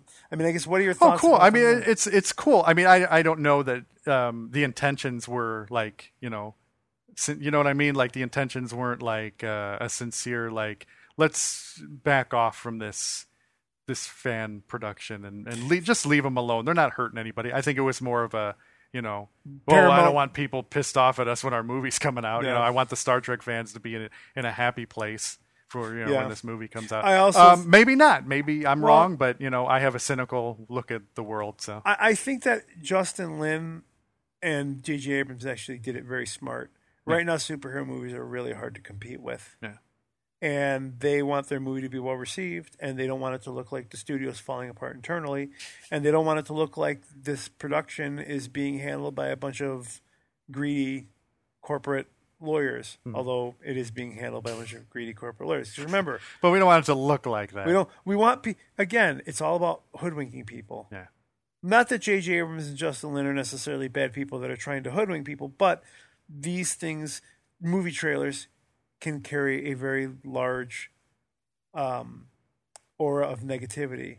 It Like can make- Ghostbusters, Well, the Ghostbusters trailer, you know, which of course the damage the most control- hated trailer ever in YouTube history. And if whatever. you hated it, you're an awful person. Right. You can't just dislike it. You know, the angry video game nerd didn't like it. He he said he's not going to review it, so apparently he just hates women. It's not for you. That's It's not for you, critics. Remember Yeah. that Penny Arcade cartoon? Yep. It's not for you, critics. Yep. How much does that weigh? Ham. See, that's not for you. where's that going with this? Um, oh, th- th- I I think it's all about presenting a positive public image, You know, and suing people that are making a fan production when you're about to release a movie based on the parent Might be IP bad. might be a bad thing to Yeah. do. But again, Justin Lin and J.J. Abrams may legitimately feel that way. Yeah. But We'll never know. The what fact their that they true actually- intentions are. the fact that they actually challenged Paramount on it in such an open public place. Yeah, they announced it like at the what what is it, Star Star Trek, Trek fan convention or con? something. Yeah, but the fiftieth con or Yeah. whatever. But I mean they the fact that they challenged Paramount openly on it indicates that, you know, there are definitely multiple minds that's going on there. And that's how Justin Lin and JJ Abrams, they're creators. So they're going to advocate for creators, and I think that's a good thing. They should advocate for creators. Yeah. Um, I mean, the, we've established that the guy doing the fan production is a douche who like went after Vic Mignogna and everything. But Yeah. you know, good for him that his production's no longer up in the air. I'd like to see it. I, you know, I like Star Trek fandom. You know, I mean, Star Trek Continues actually got me wanting to watch more of it. I have yet to find anything that has compelled me as much as Star Trek Continues. But There is some fucking incredible fan fi- fan film work out there. Though. Yeah. Star Wars has got a shit. ton no, yeah, well, yeah. I mean, shit. That's going back to uh, troops. Yeah, which And, uh, actually became like a real thing. Like you know, Lucasfilm actually recognized it, and I think they've actually put it on some of their Blu-rays. Is they put it on Oh, the really? Blu-ray? They put, I think they I thought they put Troops in the Blu-ray collection Nah, that's cool. as part of their. Um, what was the Extras. original one? Hardware Wars, right? That'd be like the first fan film, probably. Was it the original one? I can't think of one before it. If you can, I loved it. Hardware Wars. I, I don't know. Uh, I'm sure there have been others before then. but Oggy Bendoggy. I don't Uh, What is he understand what you're saying? saying. I can't understand what you're saying. I don't understand what he's saying. Planet basketball's peaceful. We have no weapons. oh, go on. I'll be fine, you martyr. Wow! Gosh! Golly! Shakes his head. golly gee willikers no and like augie Benagi just looks at the camera and he does this like weird expression like a you know, like a weird like one eyebrow up just he's so annoyed at fluke starbucker swinging the flashlight There's around a Fluke Starbucker and ham salad. ham cell chinchilla, Chinchilla. the Wookiee monster princess android Oh, it's so funny, man. um, and then the effects were like all like toasters and mixers and Yeah. stuff and and then there was a special edition of that too some really bad That's right, CGI. yeah. maybe video toaster yeah probably Um, was what were the droids 4q2 and art deco just the names are funny man I like uh I like uh when they're going over the Death Star plans and the guy's like, and then you gotta do this, and then the oscillator and this, and then you gotta do this, and then you gotta do that. And he's using all these like technical terms and you know and then like Fluke is like, You what? And the guy's like, You pull the plug. God. Man, I need to see it again. It's been It's a long time. yeah, we should watch it. Yeah, it's it's so damn good. But there was Hardware Wars and then uh Troops and then like in the the early days of the internet, there was a lot of those like the the stop motion ones with the figures. There is a really great one at George Lucas Age Six. I remember that one. Yeah, I should. Yeah. Did I show you that Yeah, one? yeah, yeah. Oh, fucking great! Yeah, that's a you good shot my knees. the guy's got the Lando figure and he's like bombing it into the camera. so Lando's head is like super large in the camera. Ha ha ha ha. No, the one with the the one I saw with the figures was like the dude had like stop motion with all the figures, and then he would take clips of the voices from the movie and like put they would be all reversed and out of context and all. You know, You know, speaking of that, speaking of taking voices out of the movie and putting them in clips, I tried playing Lego Avengers. Mhm. I can't get into it. No. And I can't get into it because I keep hearing the voices from the characters from the movies. oh, but they're portrayed by voice actors who aren't like. No, it's dialogue taken directly from the movie. Oh, okay. I don't like that. No, you want it to just like record like sound alikes or I, I, you know what I like? I like the Lego. I, I like the Legos. The the atmosphere of the Lego games, and it was more like Simlish. yeah. I just enjoyed that more. But you know, it almost seemed So like- instead of the just like not really talking or sort of talking, Or like, Oh, like, the stuff, "Rrr, yeah, yeah, yeah, yeah. like yeah. that. It's like- Instead of that, it's clips from the movie. it's clips from the movies. That's strange. The first Marvel Avengers game, or the the, the, the first Lego Marvel game, was was all original dialogue, Hmm. but it was uh, it was actual talking. okay, And Lord of the Rings was the Lego Lord of the Rings was the first one to do that. I, c- I don't it's like, like that as much. That I don't would be like like that would be like putting talking in like a Zelda game. It would just wouldn't. I don't know. I think it don't. would I fit. don't like it because I feel like this, now the comedic interlude scenes, like the cinema sequences, they take too long because they're focusing on the, what the characters are saying. Yeah. Now, I would be in favor of a Lego Batman game voiced by Will Arnett. Yeah. Like I'd be down for that. I just saw that trailer for the Lego Batman movie. It looked pretty Ah. yeah, funny. It looks it looks really funny. But I would be down for that because that's part of that. That's part of the Lego Batman's charm is the way that the character acts in that. Mm-hmm. Right. But for the most part, I I, I Once you establish it one way, you kind of get used to it, and you don't want to really yeah. see it. I, I any was other way. enjoying the fact that they could very quickly do this story exposition without making me stop to listen to dialogue that I've heard in the movie so many times before. Um, yeah, like Zelda, Mario is like that too. Like the Mario games are just like little bit like Mario is hoo hoo, you know, or let's go. That's it, you know. It's Yeah. not like like. But then Super Mario Sunshine on GameCube was the first to like deviate from that, and like you know Bowser had like uh, had extended dialogue, and like some of the Toad characters had extended dialogue. Princess Peach talked, you know, there was like and then Super Mario Galaxy went right back to like the one word or grunting, and you know right- they're like Well, you people, brought up people Legend- didn't respond to it. You know, you brought up Legend of Zelda. Didn't Twilight Princess have speech, or am I not remembering? It not that I didn't? recall. No, So I, they I'm had just- a lot of on-screen text. yeah, though. there was text, but yeah, not a lot of yeah, no. It's That didn't just have any speech. just Link that yeah, you know that kind of and stuff. Navi. yeah, or no, it's uh, who is it in uh, Midna? Uh, Midna, that's it. Yeah. yeah. But Mid- Midna's like but she talks in like, the- the reverse speak. Yeah, This is the reverse Japanese speak. Yeah. right. But yeah, that's um, and I think uh, uh, Hyrule Warriors has dialogue. Does it? I for some reason I I, don't want know. to say it does. Hmm. I've I played don't so remember. much of it. How can I? Not I played it fucking remember? recently. I don't. I don't remember there being dialogue, God, but such a I good could game. be. Yeah, could be wrong. We're really old, so we Link don't was remember broke shit. as fuck in that game. She seems really overpowered. That's broke. Okay. She's broken. Okay. Uh, When you say yeah, that's like she's broke as fuck in Yeah, that game. because I played. Uh, uh, you gave me that code, and I played as her, and I was like, "Holy balls, man! She's Super powerful." Nothing tops Link with the Master Sword at full strength. But yeah, I don't think I got that far yet. I, no, I did. but you like- have to kill a lot of enemies to to. I remember unlock their- Dynasty Warriors always had a lot of grinding in it, though. It was always like it's fun to just like play through it, but to get the really good stuff, you had to kill lot, Well, the- lots the, of grinding. The side quests, like the Master Quest and the Twilight, like if you, as long as you continue to use Link, you'll rack up the kills. in it, Right. But for some reason, I thought maybe those games don't have dialogue either. Whatever. Yeah. Okay.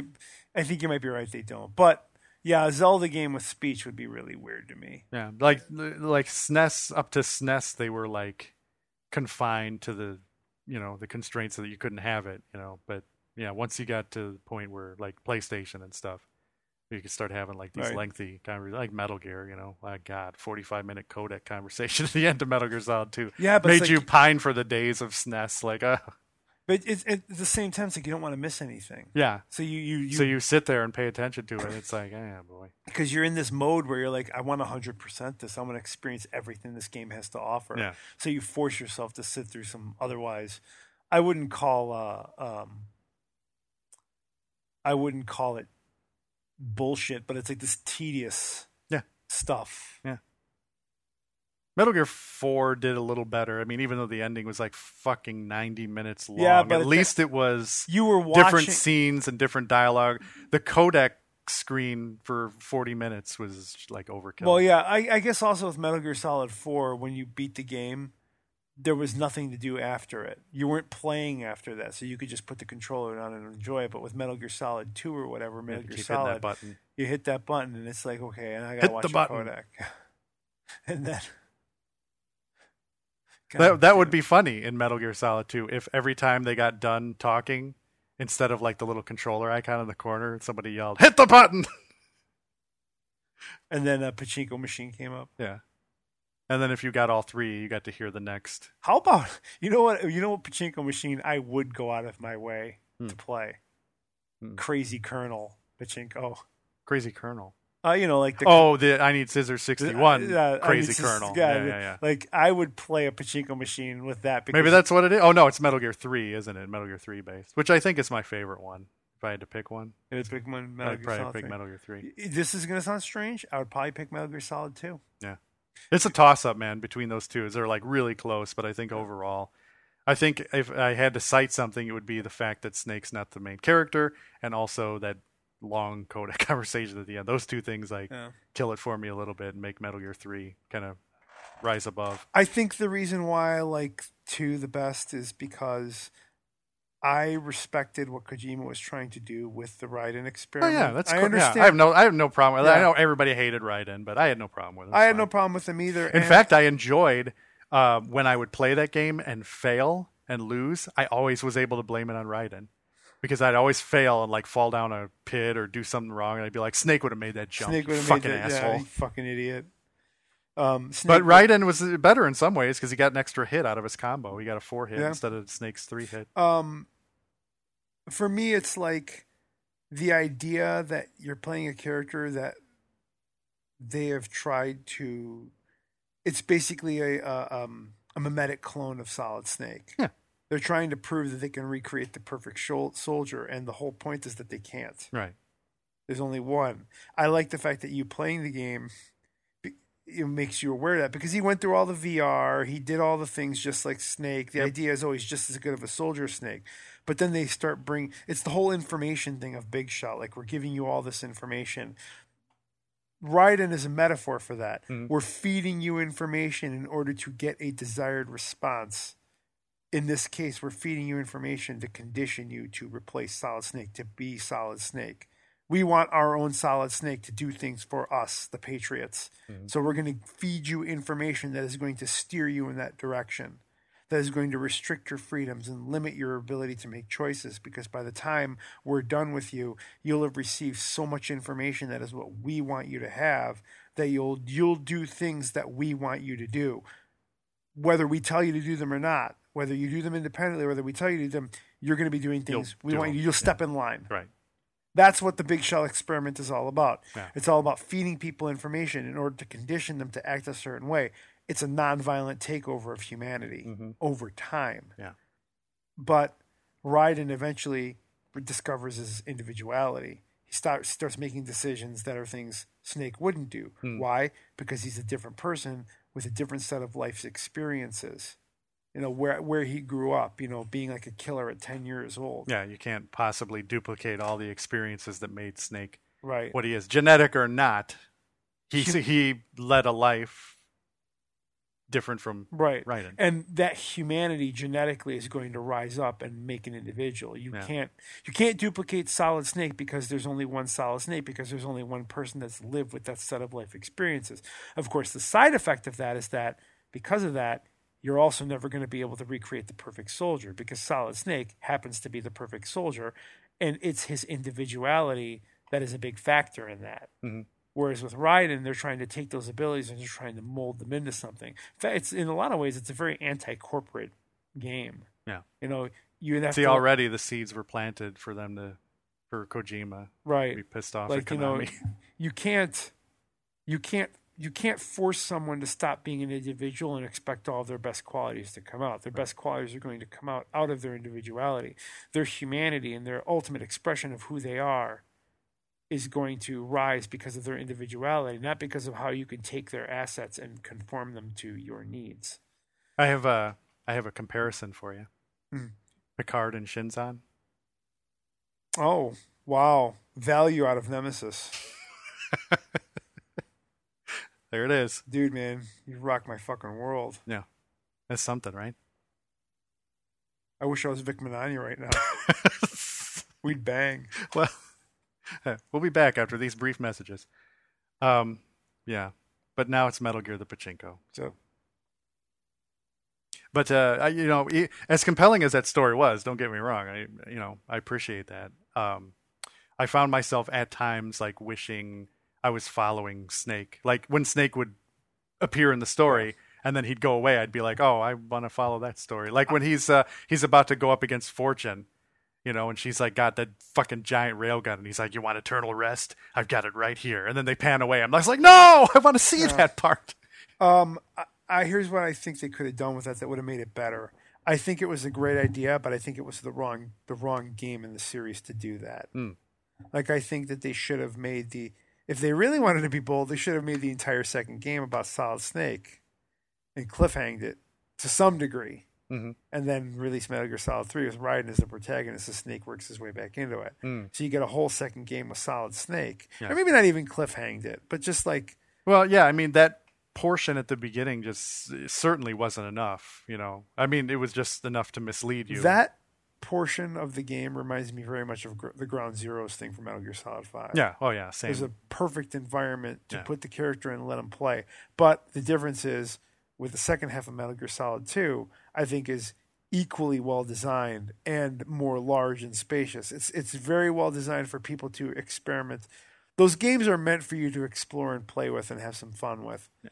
Um, whereas Metal Gear Solid 5's The Phantom Pain is not nearly as tightly constructed as the first half. yeah, as much as I, um, uh, you know, I, I do kind of feel like my own opinion. Metal Gear Solid Three is better. I will say that I always had tons of fun. Do you remember us walking around and shooting those guards in that very specific fashion, where you would like shoot one arm and shoot one leg, and then shoot the radio. And then, like he would try to like radio, try to, for- like, he'd try to hobble. radio for help, and then the Yep. radio's busted, so he tries to hobble away, and Yep. it's like his one arm's busted, his one leg's, but like having fun with all the different guards and middle. Like you couldn't do that in the s- in the same way. You could still have fun with the guards, but it just wasn't the, in the same way. You could do they added like uh, all the you know the choking and the interrogating. They added all that kind of stuff, but there was just something that was fun about like goofing around with those guards Yeah. all over Big Shell and doing that stuff. And I guess that's another reason why I respect Metal Gear Solid 2 is because I think that Kojima tackled, he not only tackled more lofty subject matter in that game than any other game, Yeah. but he had to do it with characters that existed in the modern world. Mm. See, it's easier to tell a story in certain respects, not all respects, but in some respects, it's easier to tell a certain story when you put the characters in the past where they don't have access to modern technology. Mhm. You know, but in Metal Gear Solid 2 and in 1, they had modern technology. Sometimes it's a harder story to tell Yeah. because modern technology grants so many advantages Yeah. that you have to be very careful about how you create that story so that the main characters aren't just using the modern technology to make everything a cakewalk. Mhm. You know, cell phones, for example. Can you imagine all if cell phones existed in, in Snake Eater? Would have been a completely different game. Just the ability to take a portable device and talk to anyone, anywhere, anybody. Although you do have the codec, but it's not really a phone. Yeah, it's, it's a like, radio yeah, yeah. you know but like a cell phone which has a database you know which allows you to bring up floor plans Yeah. which allows you to bring up information about culture in metal gear solid 3 you know you have to turn on your radio and you have to talk to the person at base and you have to ask them about russian culture Right. and that becomes a big long conversation with a phone can do it in five could just minutes. looked it up, yeah. Just look it up, and in five minutes, you're you know you know a bit more than you did before. So I respect, I respect Metal Gear Solid Two for being willing to tackle that game in a modern setting. Right. But it needed to be in a modern setting because it was all about how information control it just didn't exist anymore. Well, it wasn't information control as much as it was a lack of information control combined with uh, the funneling of information types. Yeah. You know, giving people, first of all, overwhelming people with information so that they accepted everything Mhm. you have to condition them to accept everything they read and everything they hear and then once you once you've got their heart and their mind in that frame where they're conditioned to accept everything then you can start to give them what you want to give them so that they're only receiving the input and stimulus that you're giving them Yeah, there's a lot of stuff in Metal Gear, and it's based like in the near future. I know both of the games are, you know, uh, one, uh, two and four in near future, and it's like there's a lot of stuff in there. It's like I could totally see this happening, and it's actually some of it's already happening now, and like this, you know, this uh, it's it's pretty interesting. Metal Gear Rising is another job that does another game that does a really good job with um, that idea of taking modern technology and presenting both its benefits and the problems that it poses. Um, cybernetics, Mhm. cybernetic, you know, cybernetic organisms, uh, life forms with enhanced bionics, that Yeah. kind of thing. The societal aspects of that are tackled in Metal Gear Rising, and it's really very well done. You know what else it does well? What's that? Spine ripping. Spine ripping's fun, dude. Did you you haven't even played it, have you? Dude, you should. Oh no, I'm not railing on it. I, I haven't played it, so I have no reason to. Metal Gear Rising is a great game. Yeah. It's a great, great, great game. Yeah. I I revisit it every once in a while, and it's just so much fun to play. Yeah, I gotta check it out eventually sometime. I should. It, yeah. The first two thirds of the game feel like Metal Gear Solid game. Hmm. They really do, but something crazy happens near the end, and it just goes completely off the rails. It's still entertaining, but it becomes a different game. Um, I just remember like some of the silly, uh, the funny, silly lines that were in. Uh, I saw, I saw like some of the boss battles, where like the, there's that one line where they're like, "Don't fuck with a senator" or something. What is That's he- the last fight. yeah. That's the that fight is the only fight. and then in the he game. kicks him like a football or Yeah. something. Yeah, that that's, that that's when the game takes on a completely different tone. And that's weird. I wonder why that is. Like, what I, happened? I don't know, but there are people that are like, I love that, and I ask why, and they're like, Oh, because it just it changes and it's something you weren't expecting. But is that good? right. You know, like, are you just when I watched it, I just like laughed at it. Like, this is silly. I don't know if I want to play eh, Uh, the this game but- is pretty serious yeah, up to up to a certain point. You know, it's pretty it's pretty grim, yeah. and man, there's some really dark things happening. In A lot that of the game. Metal Gear games have yeah, so that- scenarios like That's that, why it's but- weird to have like a hulked out senator kicking you like a football. It's like very strange. Uh, Yeah, it doesn't happen like in the beginning of the game. no, it Something doesn't. like that wouldn't. Yeah, so. it's weird. Yeah, but Um, it's still a fun boss fight. have you ever seen? Uh, speaking of like weird, goofy stuff in Metal Gear, have you ever seen uh, in uh, in Super Smash Brothers? Is it Brawl, the one that Snake's in? Have you ever seen all the codec conversations? No, They're, I'll admit I'm not a big Smash they're player. it doesn't matter whether you are or not. They're hysterical because uh, the, all the characters have like a special taunt that they can do, and Snake's is Snake's taunt is he has a codec conversation with the Colonel. So it has to be a scenario where like you're playing in versus mode or something, you know, where something where the second player won't attack you. And you have to just be in a mode where you can sit there and like and do the move, do the motion, some secret motion. It's like a Mortal Kombat fatality or something. You gotta do some weird motion and it unlocks a secret taunt for every character. And Snake's is whoever the opponent is. So you got to pick every single opponent. So like you pick Pikachu, and then "Eh, eh," and he talks to the colonel. He's like, uh, "Colonel, uh, what's this creature?" That's a Pikachu snake, and it- it's just like they go like every single character. He he'll like he has a codec conversation with the colonel. That's pretty about, uh, awesome. uh, that's Mario. He's one of the most important video game characters ever. You know, then they just go back and forth, and uh, he gets What to, I like about he gets that- to Wario, and he's like, uh, "You have to be careful of Wario Snake. His special move is farting." What farting? the The reason I love that so much is because it's interesting to hear Colonel and Snake talk about Nintendo characters, right? and I'm certain Kojima probably had a lot to do with that. no. So that's very that's very interesting. Now I'm gonna need to like maybe YouTube them or Yeah, it's something. just yeah. You can do a YouTube uh, compilation. Somebody did a compilation with like every single character and Snake talking to the Colonel. It's pretty funny. I dig it. Um, I don't know what else I have here. Oh, um, July first, July first, I'm gonna be at uh, Pixel Pixel Blast Arcade. It's a new arcade opening in Lisle, Illinois. So if you're in the Chicago area, if you're from anywhere else like Malaysia, probably don't care about this. You should come though, even if you're from Malaysia. Get a chance to meet us. Yeah, yeah. I'm uh, I'm definitely gonna go there, and uh, you know I think Tom's gonna go with me. And Yeah. I think we're uh, yeah we're gonna check that place out. So being opened by uh, if you if you re- ever read EGM, you're familiar with anybody that worked at EGM.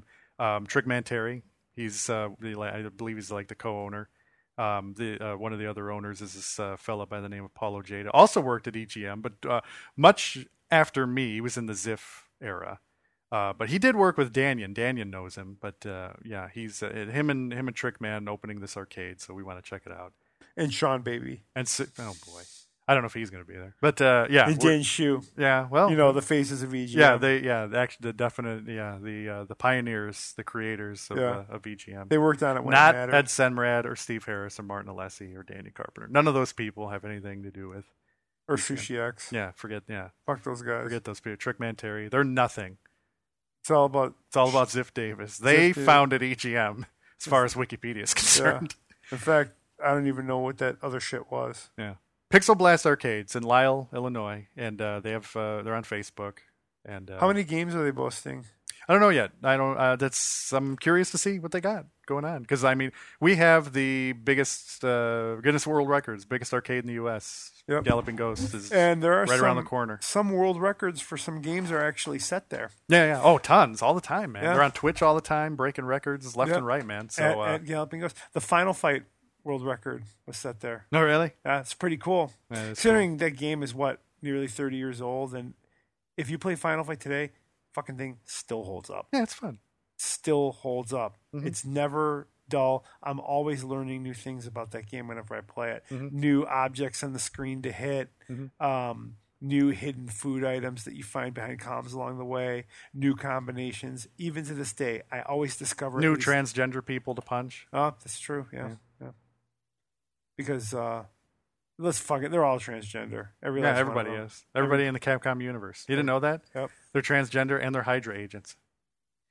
You didn't know Goddamn. I'm a Hydra agent. that. Who knew? Gaming AM, agent of Hydra. Yeah. So uh, yeah, we're gonna check this uh, arcade out. Uh, the, actually, the Doc Mac, the dude that uh, uh, the owner of um, uh, Galloping Ghost, has done a lot to help these guys get started too, help them fix up a lot of their games that they found, and you know they were driving all over a few states away, picking up all these games left and right and storing them all. You know and- what that shows me? That shows me that Doc Mac is like not just a businessman. Dude's an enthusiast.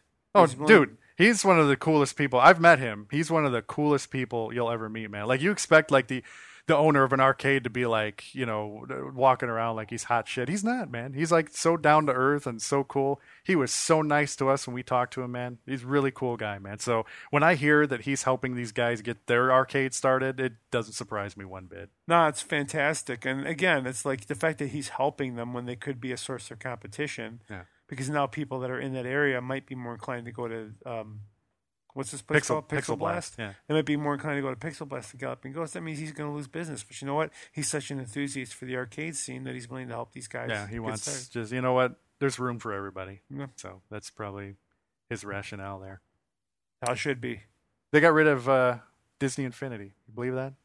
I am really shocked by that because I thought that the line was doing really well. Yeah. I I, I was I'm- blown away. I was like, "What?" I read the story. I had to read it twice. I was like, "I don't believe." Like, I flipped past the headline in my RSS feed, and I was just like, "Wait, what? No, that's crazy." It's not a new story though. It's kind of an old. It's kind of old at this point. It's like I'm gonna say it's almost a month old. Yeah, But uh, yeah, it's I'm blown away by it. yeah. I mean, it's a way for Disney to make money selling toys. You well, know, it just but- makes you wonder. Like Nintendo, you know, I mean, there's already like Skylanders, and you know, and Nintendo just started Amiibo, and it's like, yeah, but Disney has got the power of these of these IPs. All They've these got Marvel, licenses. and they've got Star Wars, and they've got all of their all their Disney movies. and they're just like, "Nah, fuck it." I think I think it it's a uh, casualty of war. I think it's an innocent bystander because they shut down their video games division. Yeah, It's So they probably associated Infinity with the video games division when they should have been associated it's just with the toy line. figures, yeah. Just like for nothing, if, if nothing else, I, I don't, you know, I don't, I don't use any of my amiibos. I don't use any of my Disney Infinity. I just display them, you know. So a bunch of them are on clearance now. So I guess that's a good thing. I went out and got uh, Sam Flynn and Cora from Tron, and I got Wreck It Ralph and Vanellope. So It's cool. got them on clearance. Whatever. Yeah, I might. Uh, if I see Captain America, I might pick one up. Yeah. of course. Because he's a, a Hydra agent. So And I'm a Hydra agent. yeah. So Just you supporting the you cause. support support your cause. Hail Hydra. yeah. Um, did you? Uh, did- I don't know if I talked to you about um Dragon Ball Super, Future Trunks coming back. Is, so have they? Has he back? Has he arrived? Have they started? no, it had doing it? the the arc hasn't started yet. but Okay, yeah, I, just- knew. I knew that they're they're bringing future Trunks back. Yeah, I'm not really sure how that's going to work, considering they averted his timeline completely. yeah. That's a, that's, that's. I don't get that. Like he went back to his timeline, but shouldn't his timeline not exist Well, anymore? I think the explanation was that it created an alternate 1985 where Biff is corrupt.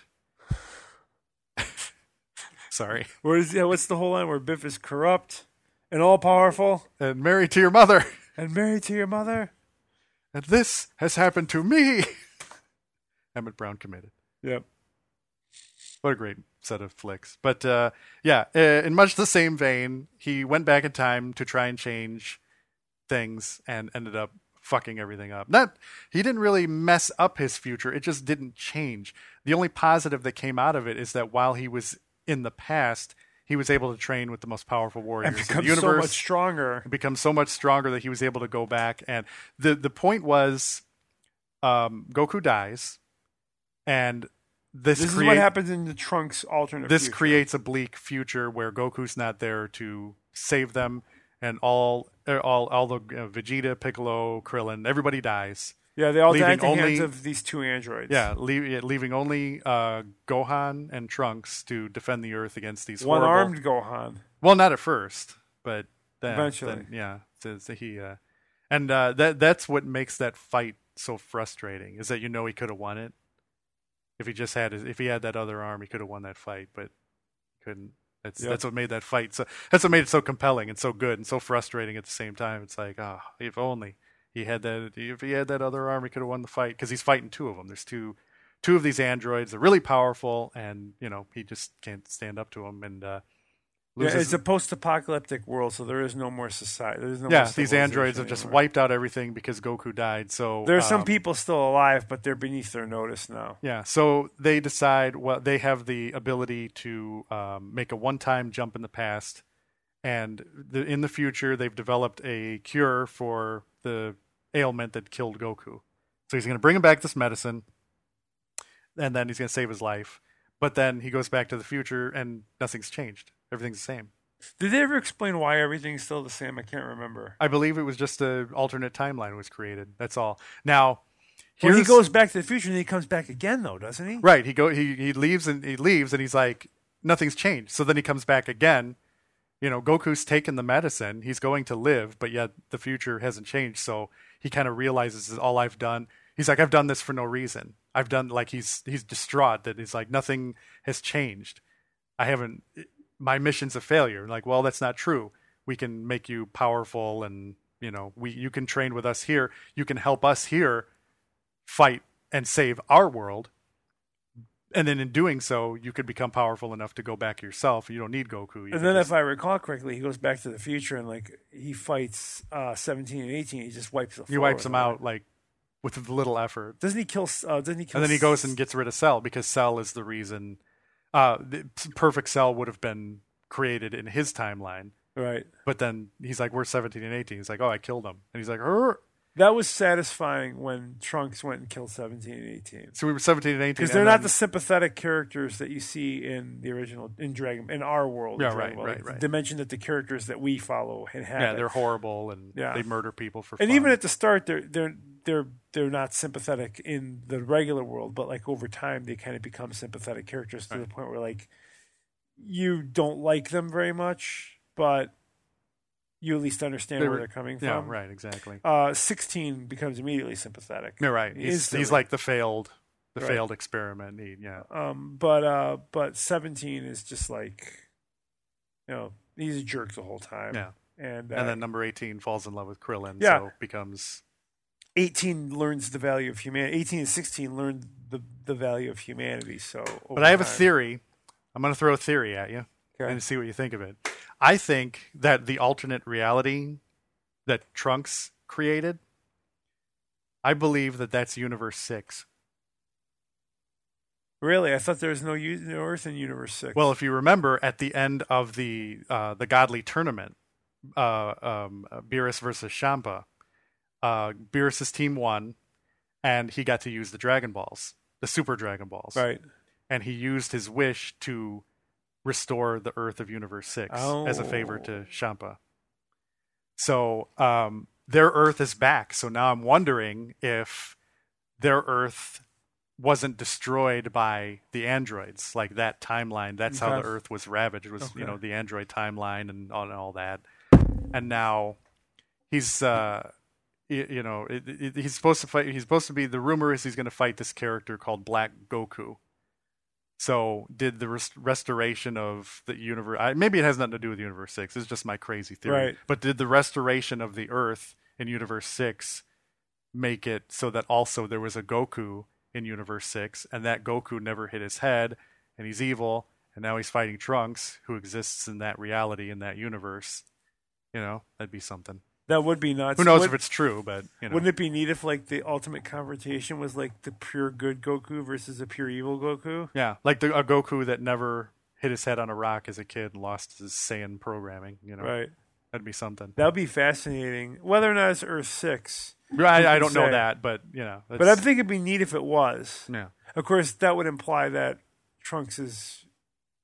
Well, you can't. Trunks comes from the future. He doesn't come from another dimension. yeah. Well, now that this alternate reality is created, who can say whether it's an alternate dimension or an alternate Earth or another universe? Who knows Yeah. if they'll use that wrinkle? It's just an insane theory. I thought.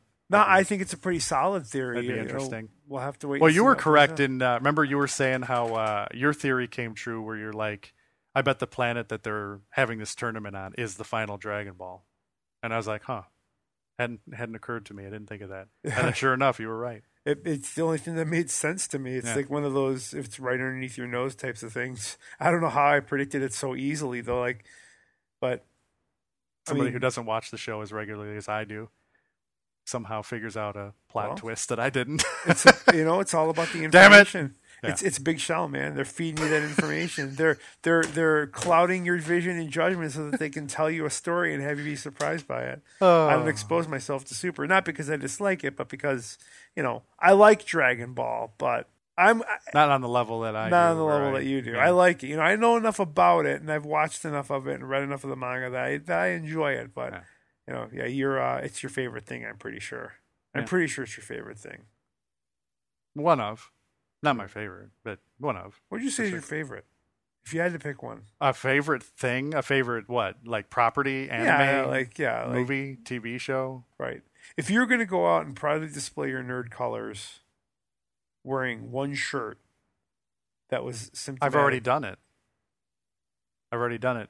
Watch each commercial that we've made and watch our live stream. Okay, And you- and and I'm wearing a Dragon Ball shirt in every single one of them. so then Dragon Ball is your favorite thing. I guess so. It's gotta be. I would say it's up there, but yeah, now that I think about it, shit. I mean, look at those wall scrolls over there and those jackets hanging up. Yeah. Yeah. And I shit. think Dragon Ball is a topic that naturally filters into almost all of our conversations. that or David Warner Well, or Captain America Agent of Hydra. what if David Warner's an Asian and a Hydra he is. and a Klingon Yeah. and a human, Mm-hmm. but most and importantly, an agent of Hydra. Yeah, comes full circle. Yep, Crazy. fucking stupid. Well, not, not Dragon Ball, no, no, I know, but a Hydra. Yeah, I know. Captain America, Agent of Hydra. Hail Hydra. You're a Hydra agent. Mhm. I'm a Hydra agent too. Yeah, I so know. hey, why not? Everybody's a Hydra. Everybody's agent. a Hydra agent now. So you know what, Cap? You're not special. No. There's nothing special about you. You're just like everybody else, man. You're Just like everybody else. You're just as corruptible and fallible as everybody else. There's no reason anyone ever Captain needed to Kirk. like you. Hydra agent. Yeah. do you Optimus keep Prime? thinking of- Hydra agent from Cybertron, Mm-hmm. which existed thousands of years before Hydra. Doesn't matter. See, it, th- that's why it exists thousands of years before, Right. uh, because you know they, they were manipulating his childhood. You see, All right. I'm going to hurt your feelings for real now. Vic Manania, Hydra agent. agent of Hydra. Yep. When he was telling those religious fanatics Yeah. off, He was really trying to. those those religious fanatics were probably not Hydra agents. Right. Or there were Hydra agents trolling him because he's a Hydra agent and he's like, I need you to work with me, guys. Yeah. But instead they obstructed him and resisted him. Right. Right. So he got pissed off. Mhm. Had nothing to do with religious ideologies. It was all because he was upset because his bros didn't have his back. Yeah. His Hydra bros. Mm-hmm. Uh, you know who else is a Hydra agent? Let me guess. M. Bison. Oh yeah. Of- Well, of course he's a Hydra agent. He's probably the leader of Hydra. Yeah. That's Trevor- weird that Ken and Ryu fight him all the time because they're Hydra agents too. So it's like Why is anyone why, fighting why are anybody? they? Yeah, they're- we're all We're all Hydra agents. Why are we fighting? Look, get you got it, guys. You got it all. You took over the world. My guinea pigs are Hydra agents. like you know, when babies babble, that's the first thing they say. They're saying "Hail Hydra." So, like, why is there even a fight? Mm-hmm. Yeah, there you shouldn't be. won. You got it. You got it doesn't- all. doesn't matter. Hydra wins. Mm-hmm. Batman. Totally. Mhm. Fucking Alfred. I think he's one of the founding members I, probably. Yeah. From thousands of years ago. the, on mighty Or- Cybertron. the mighty Orbots. Hydra agents. This is so goddamn stupid. I can't even take. it. Well, yeah, because the original idea of some a Captain America being a Hydra agent is goddamn stupid. Yeah, pretty bad, man. 'Cause if he can be one, everybody else should be one. Mhm. If the incorruptible, can Everyone's yeah. Every, be, if the yeah. incorruptible can be corrupted, No one's infallible. then my point is that if the incorruptible can be corrupted, then everyone is corrupted. Yeah. If the one guy that you can rely on, you can't rely on, you can't rely on anybody. Mhm. Which is why it's a fucking stupid storyline. Well, one of many reasons it's a stupid storyline. But you know, there's one thing we can rely on. Hmm. And Bison trying to run us over in that truck. That's true. and I That's- don't know why because we're all on the same side in the end. Well, you know, because this is an idea somebody just came up with. Mhm. So, Yeah. you know, to generate interest. How can uh, how can people uh, listen to our uh, Hydra rhetoric? Okay. Well, uh, they can go to our website, Yeah. gamingam.com. Mhm. We are on iTunes. Mhm. We're on uh, Google Play. Yeah. Stitcher. Mhm. What's the other one? Uh, tune in radio. Tune in radio. Yeah. And uh, you can call the uh, Hydra hotline, Yeah. 773 492 2642. Just call. You don't even need to say Hail Hydra because we know you're a Yeah, we Hydra know. agent. Yeah, we know. So don't bother. Yeah. You just uh, go on to uh, uh, what you were saying. Yeah. You know who else is a Hydra agent? Hmm. Your mother. I knew it. See, I already knew that. You didn't have Yeah. to tell me that. I knew he was. so, uh, yeah, we you can find us on Twitter. Yeah. You can find us on Facebook. Yep. And uh, You can For- visit uh, my video game uh, repro shop, uh, repro.rad.tv. I make uh, video game reproductions. Most of them are Hydra related. So, Simon Belmont, Mhm. Hydra, Agent of Mm-hmm. Dracula, Hydra. Why are they fighting? why do they fight? So pointless. And uh, you can find me on Twitter. I have my own personal Twitter account Yeah. at Tom Tolios. Uh, On Facebook, I'm Tom Tolios. You can also find my work occasionally on uh, www.operainfall.com. A Hydra affiliated website. Yes, I recently posted a review for uh, Hydrosphere Leithraseer. Uh, O- Odin Sphere Leaf this year. Uh, I got it done before I had the game about a month before it came out, Mm-hmm. and I was able to finish finish the game and write up the review before the embargo, the review embargo. So it went up Impressive. on Mm-hmm, the first day, and uh, Atlas liked it so liked my review so much they retweeted it. It's a big deal. Very cool, man. It's a big deal. uh, and apparently, I've been informed that uh, So this is the guy that you've been listening to, reviewer, game reviewer extraordinaire, Tom Tolios. a reviewer of everything extraordinary. Yeah, Really. yeah, That's me. and And- Hydra agent. and, and the Hydra agent. Uh, I occasionally blog on our website, www.gamingam.com. And given the fact that I now have a little more time in my schedule, you can probably expect to be more of those. Cool. Um, and I believe that's it. Yeah. I you think can also find us uh, on the front of the grill of that truck that's about to try and run us over. No, no, hell with that. We're gonna jump up and kick him in the head. With our Hydra feet. Right. Have we run that joke into the ground yet? No. You know, you know. Has when we've- Marvel? You know when we've run it into the ground when Marvel realizes how fucking stupid it is and they get rid of it. Yeah. When they when they do that, I'll stop harping on about it. And Yeah. uh, Uh, so until next time, I'm Ray This- Price. I'm Tom Tolios.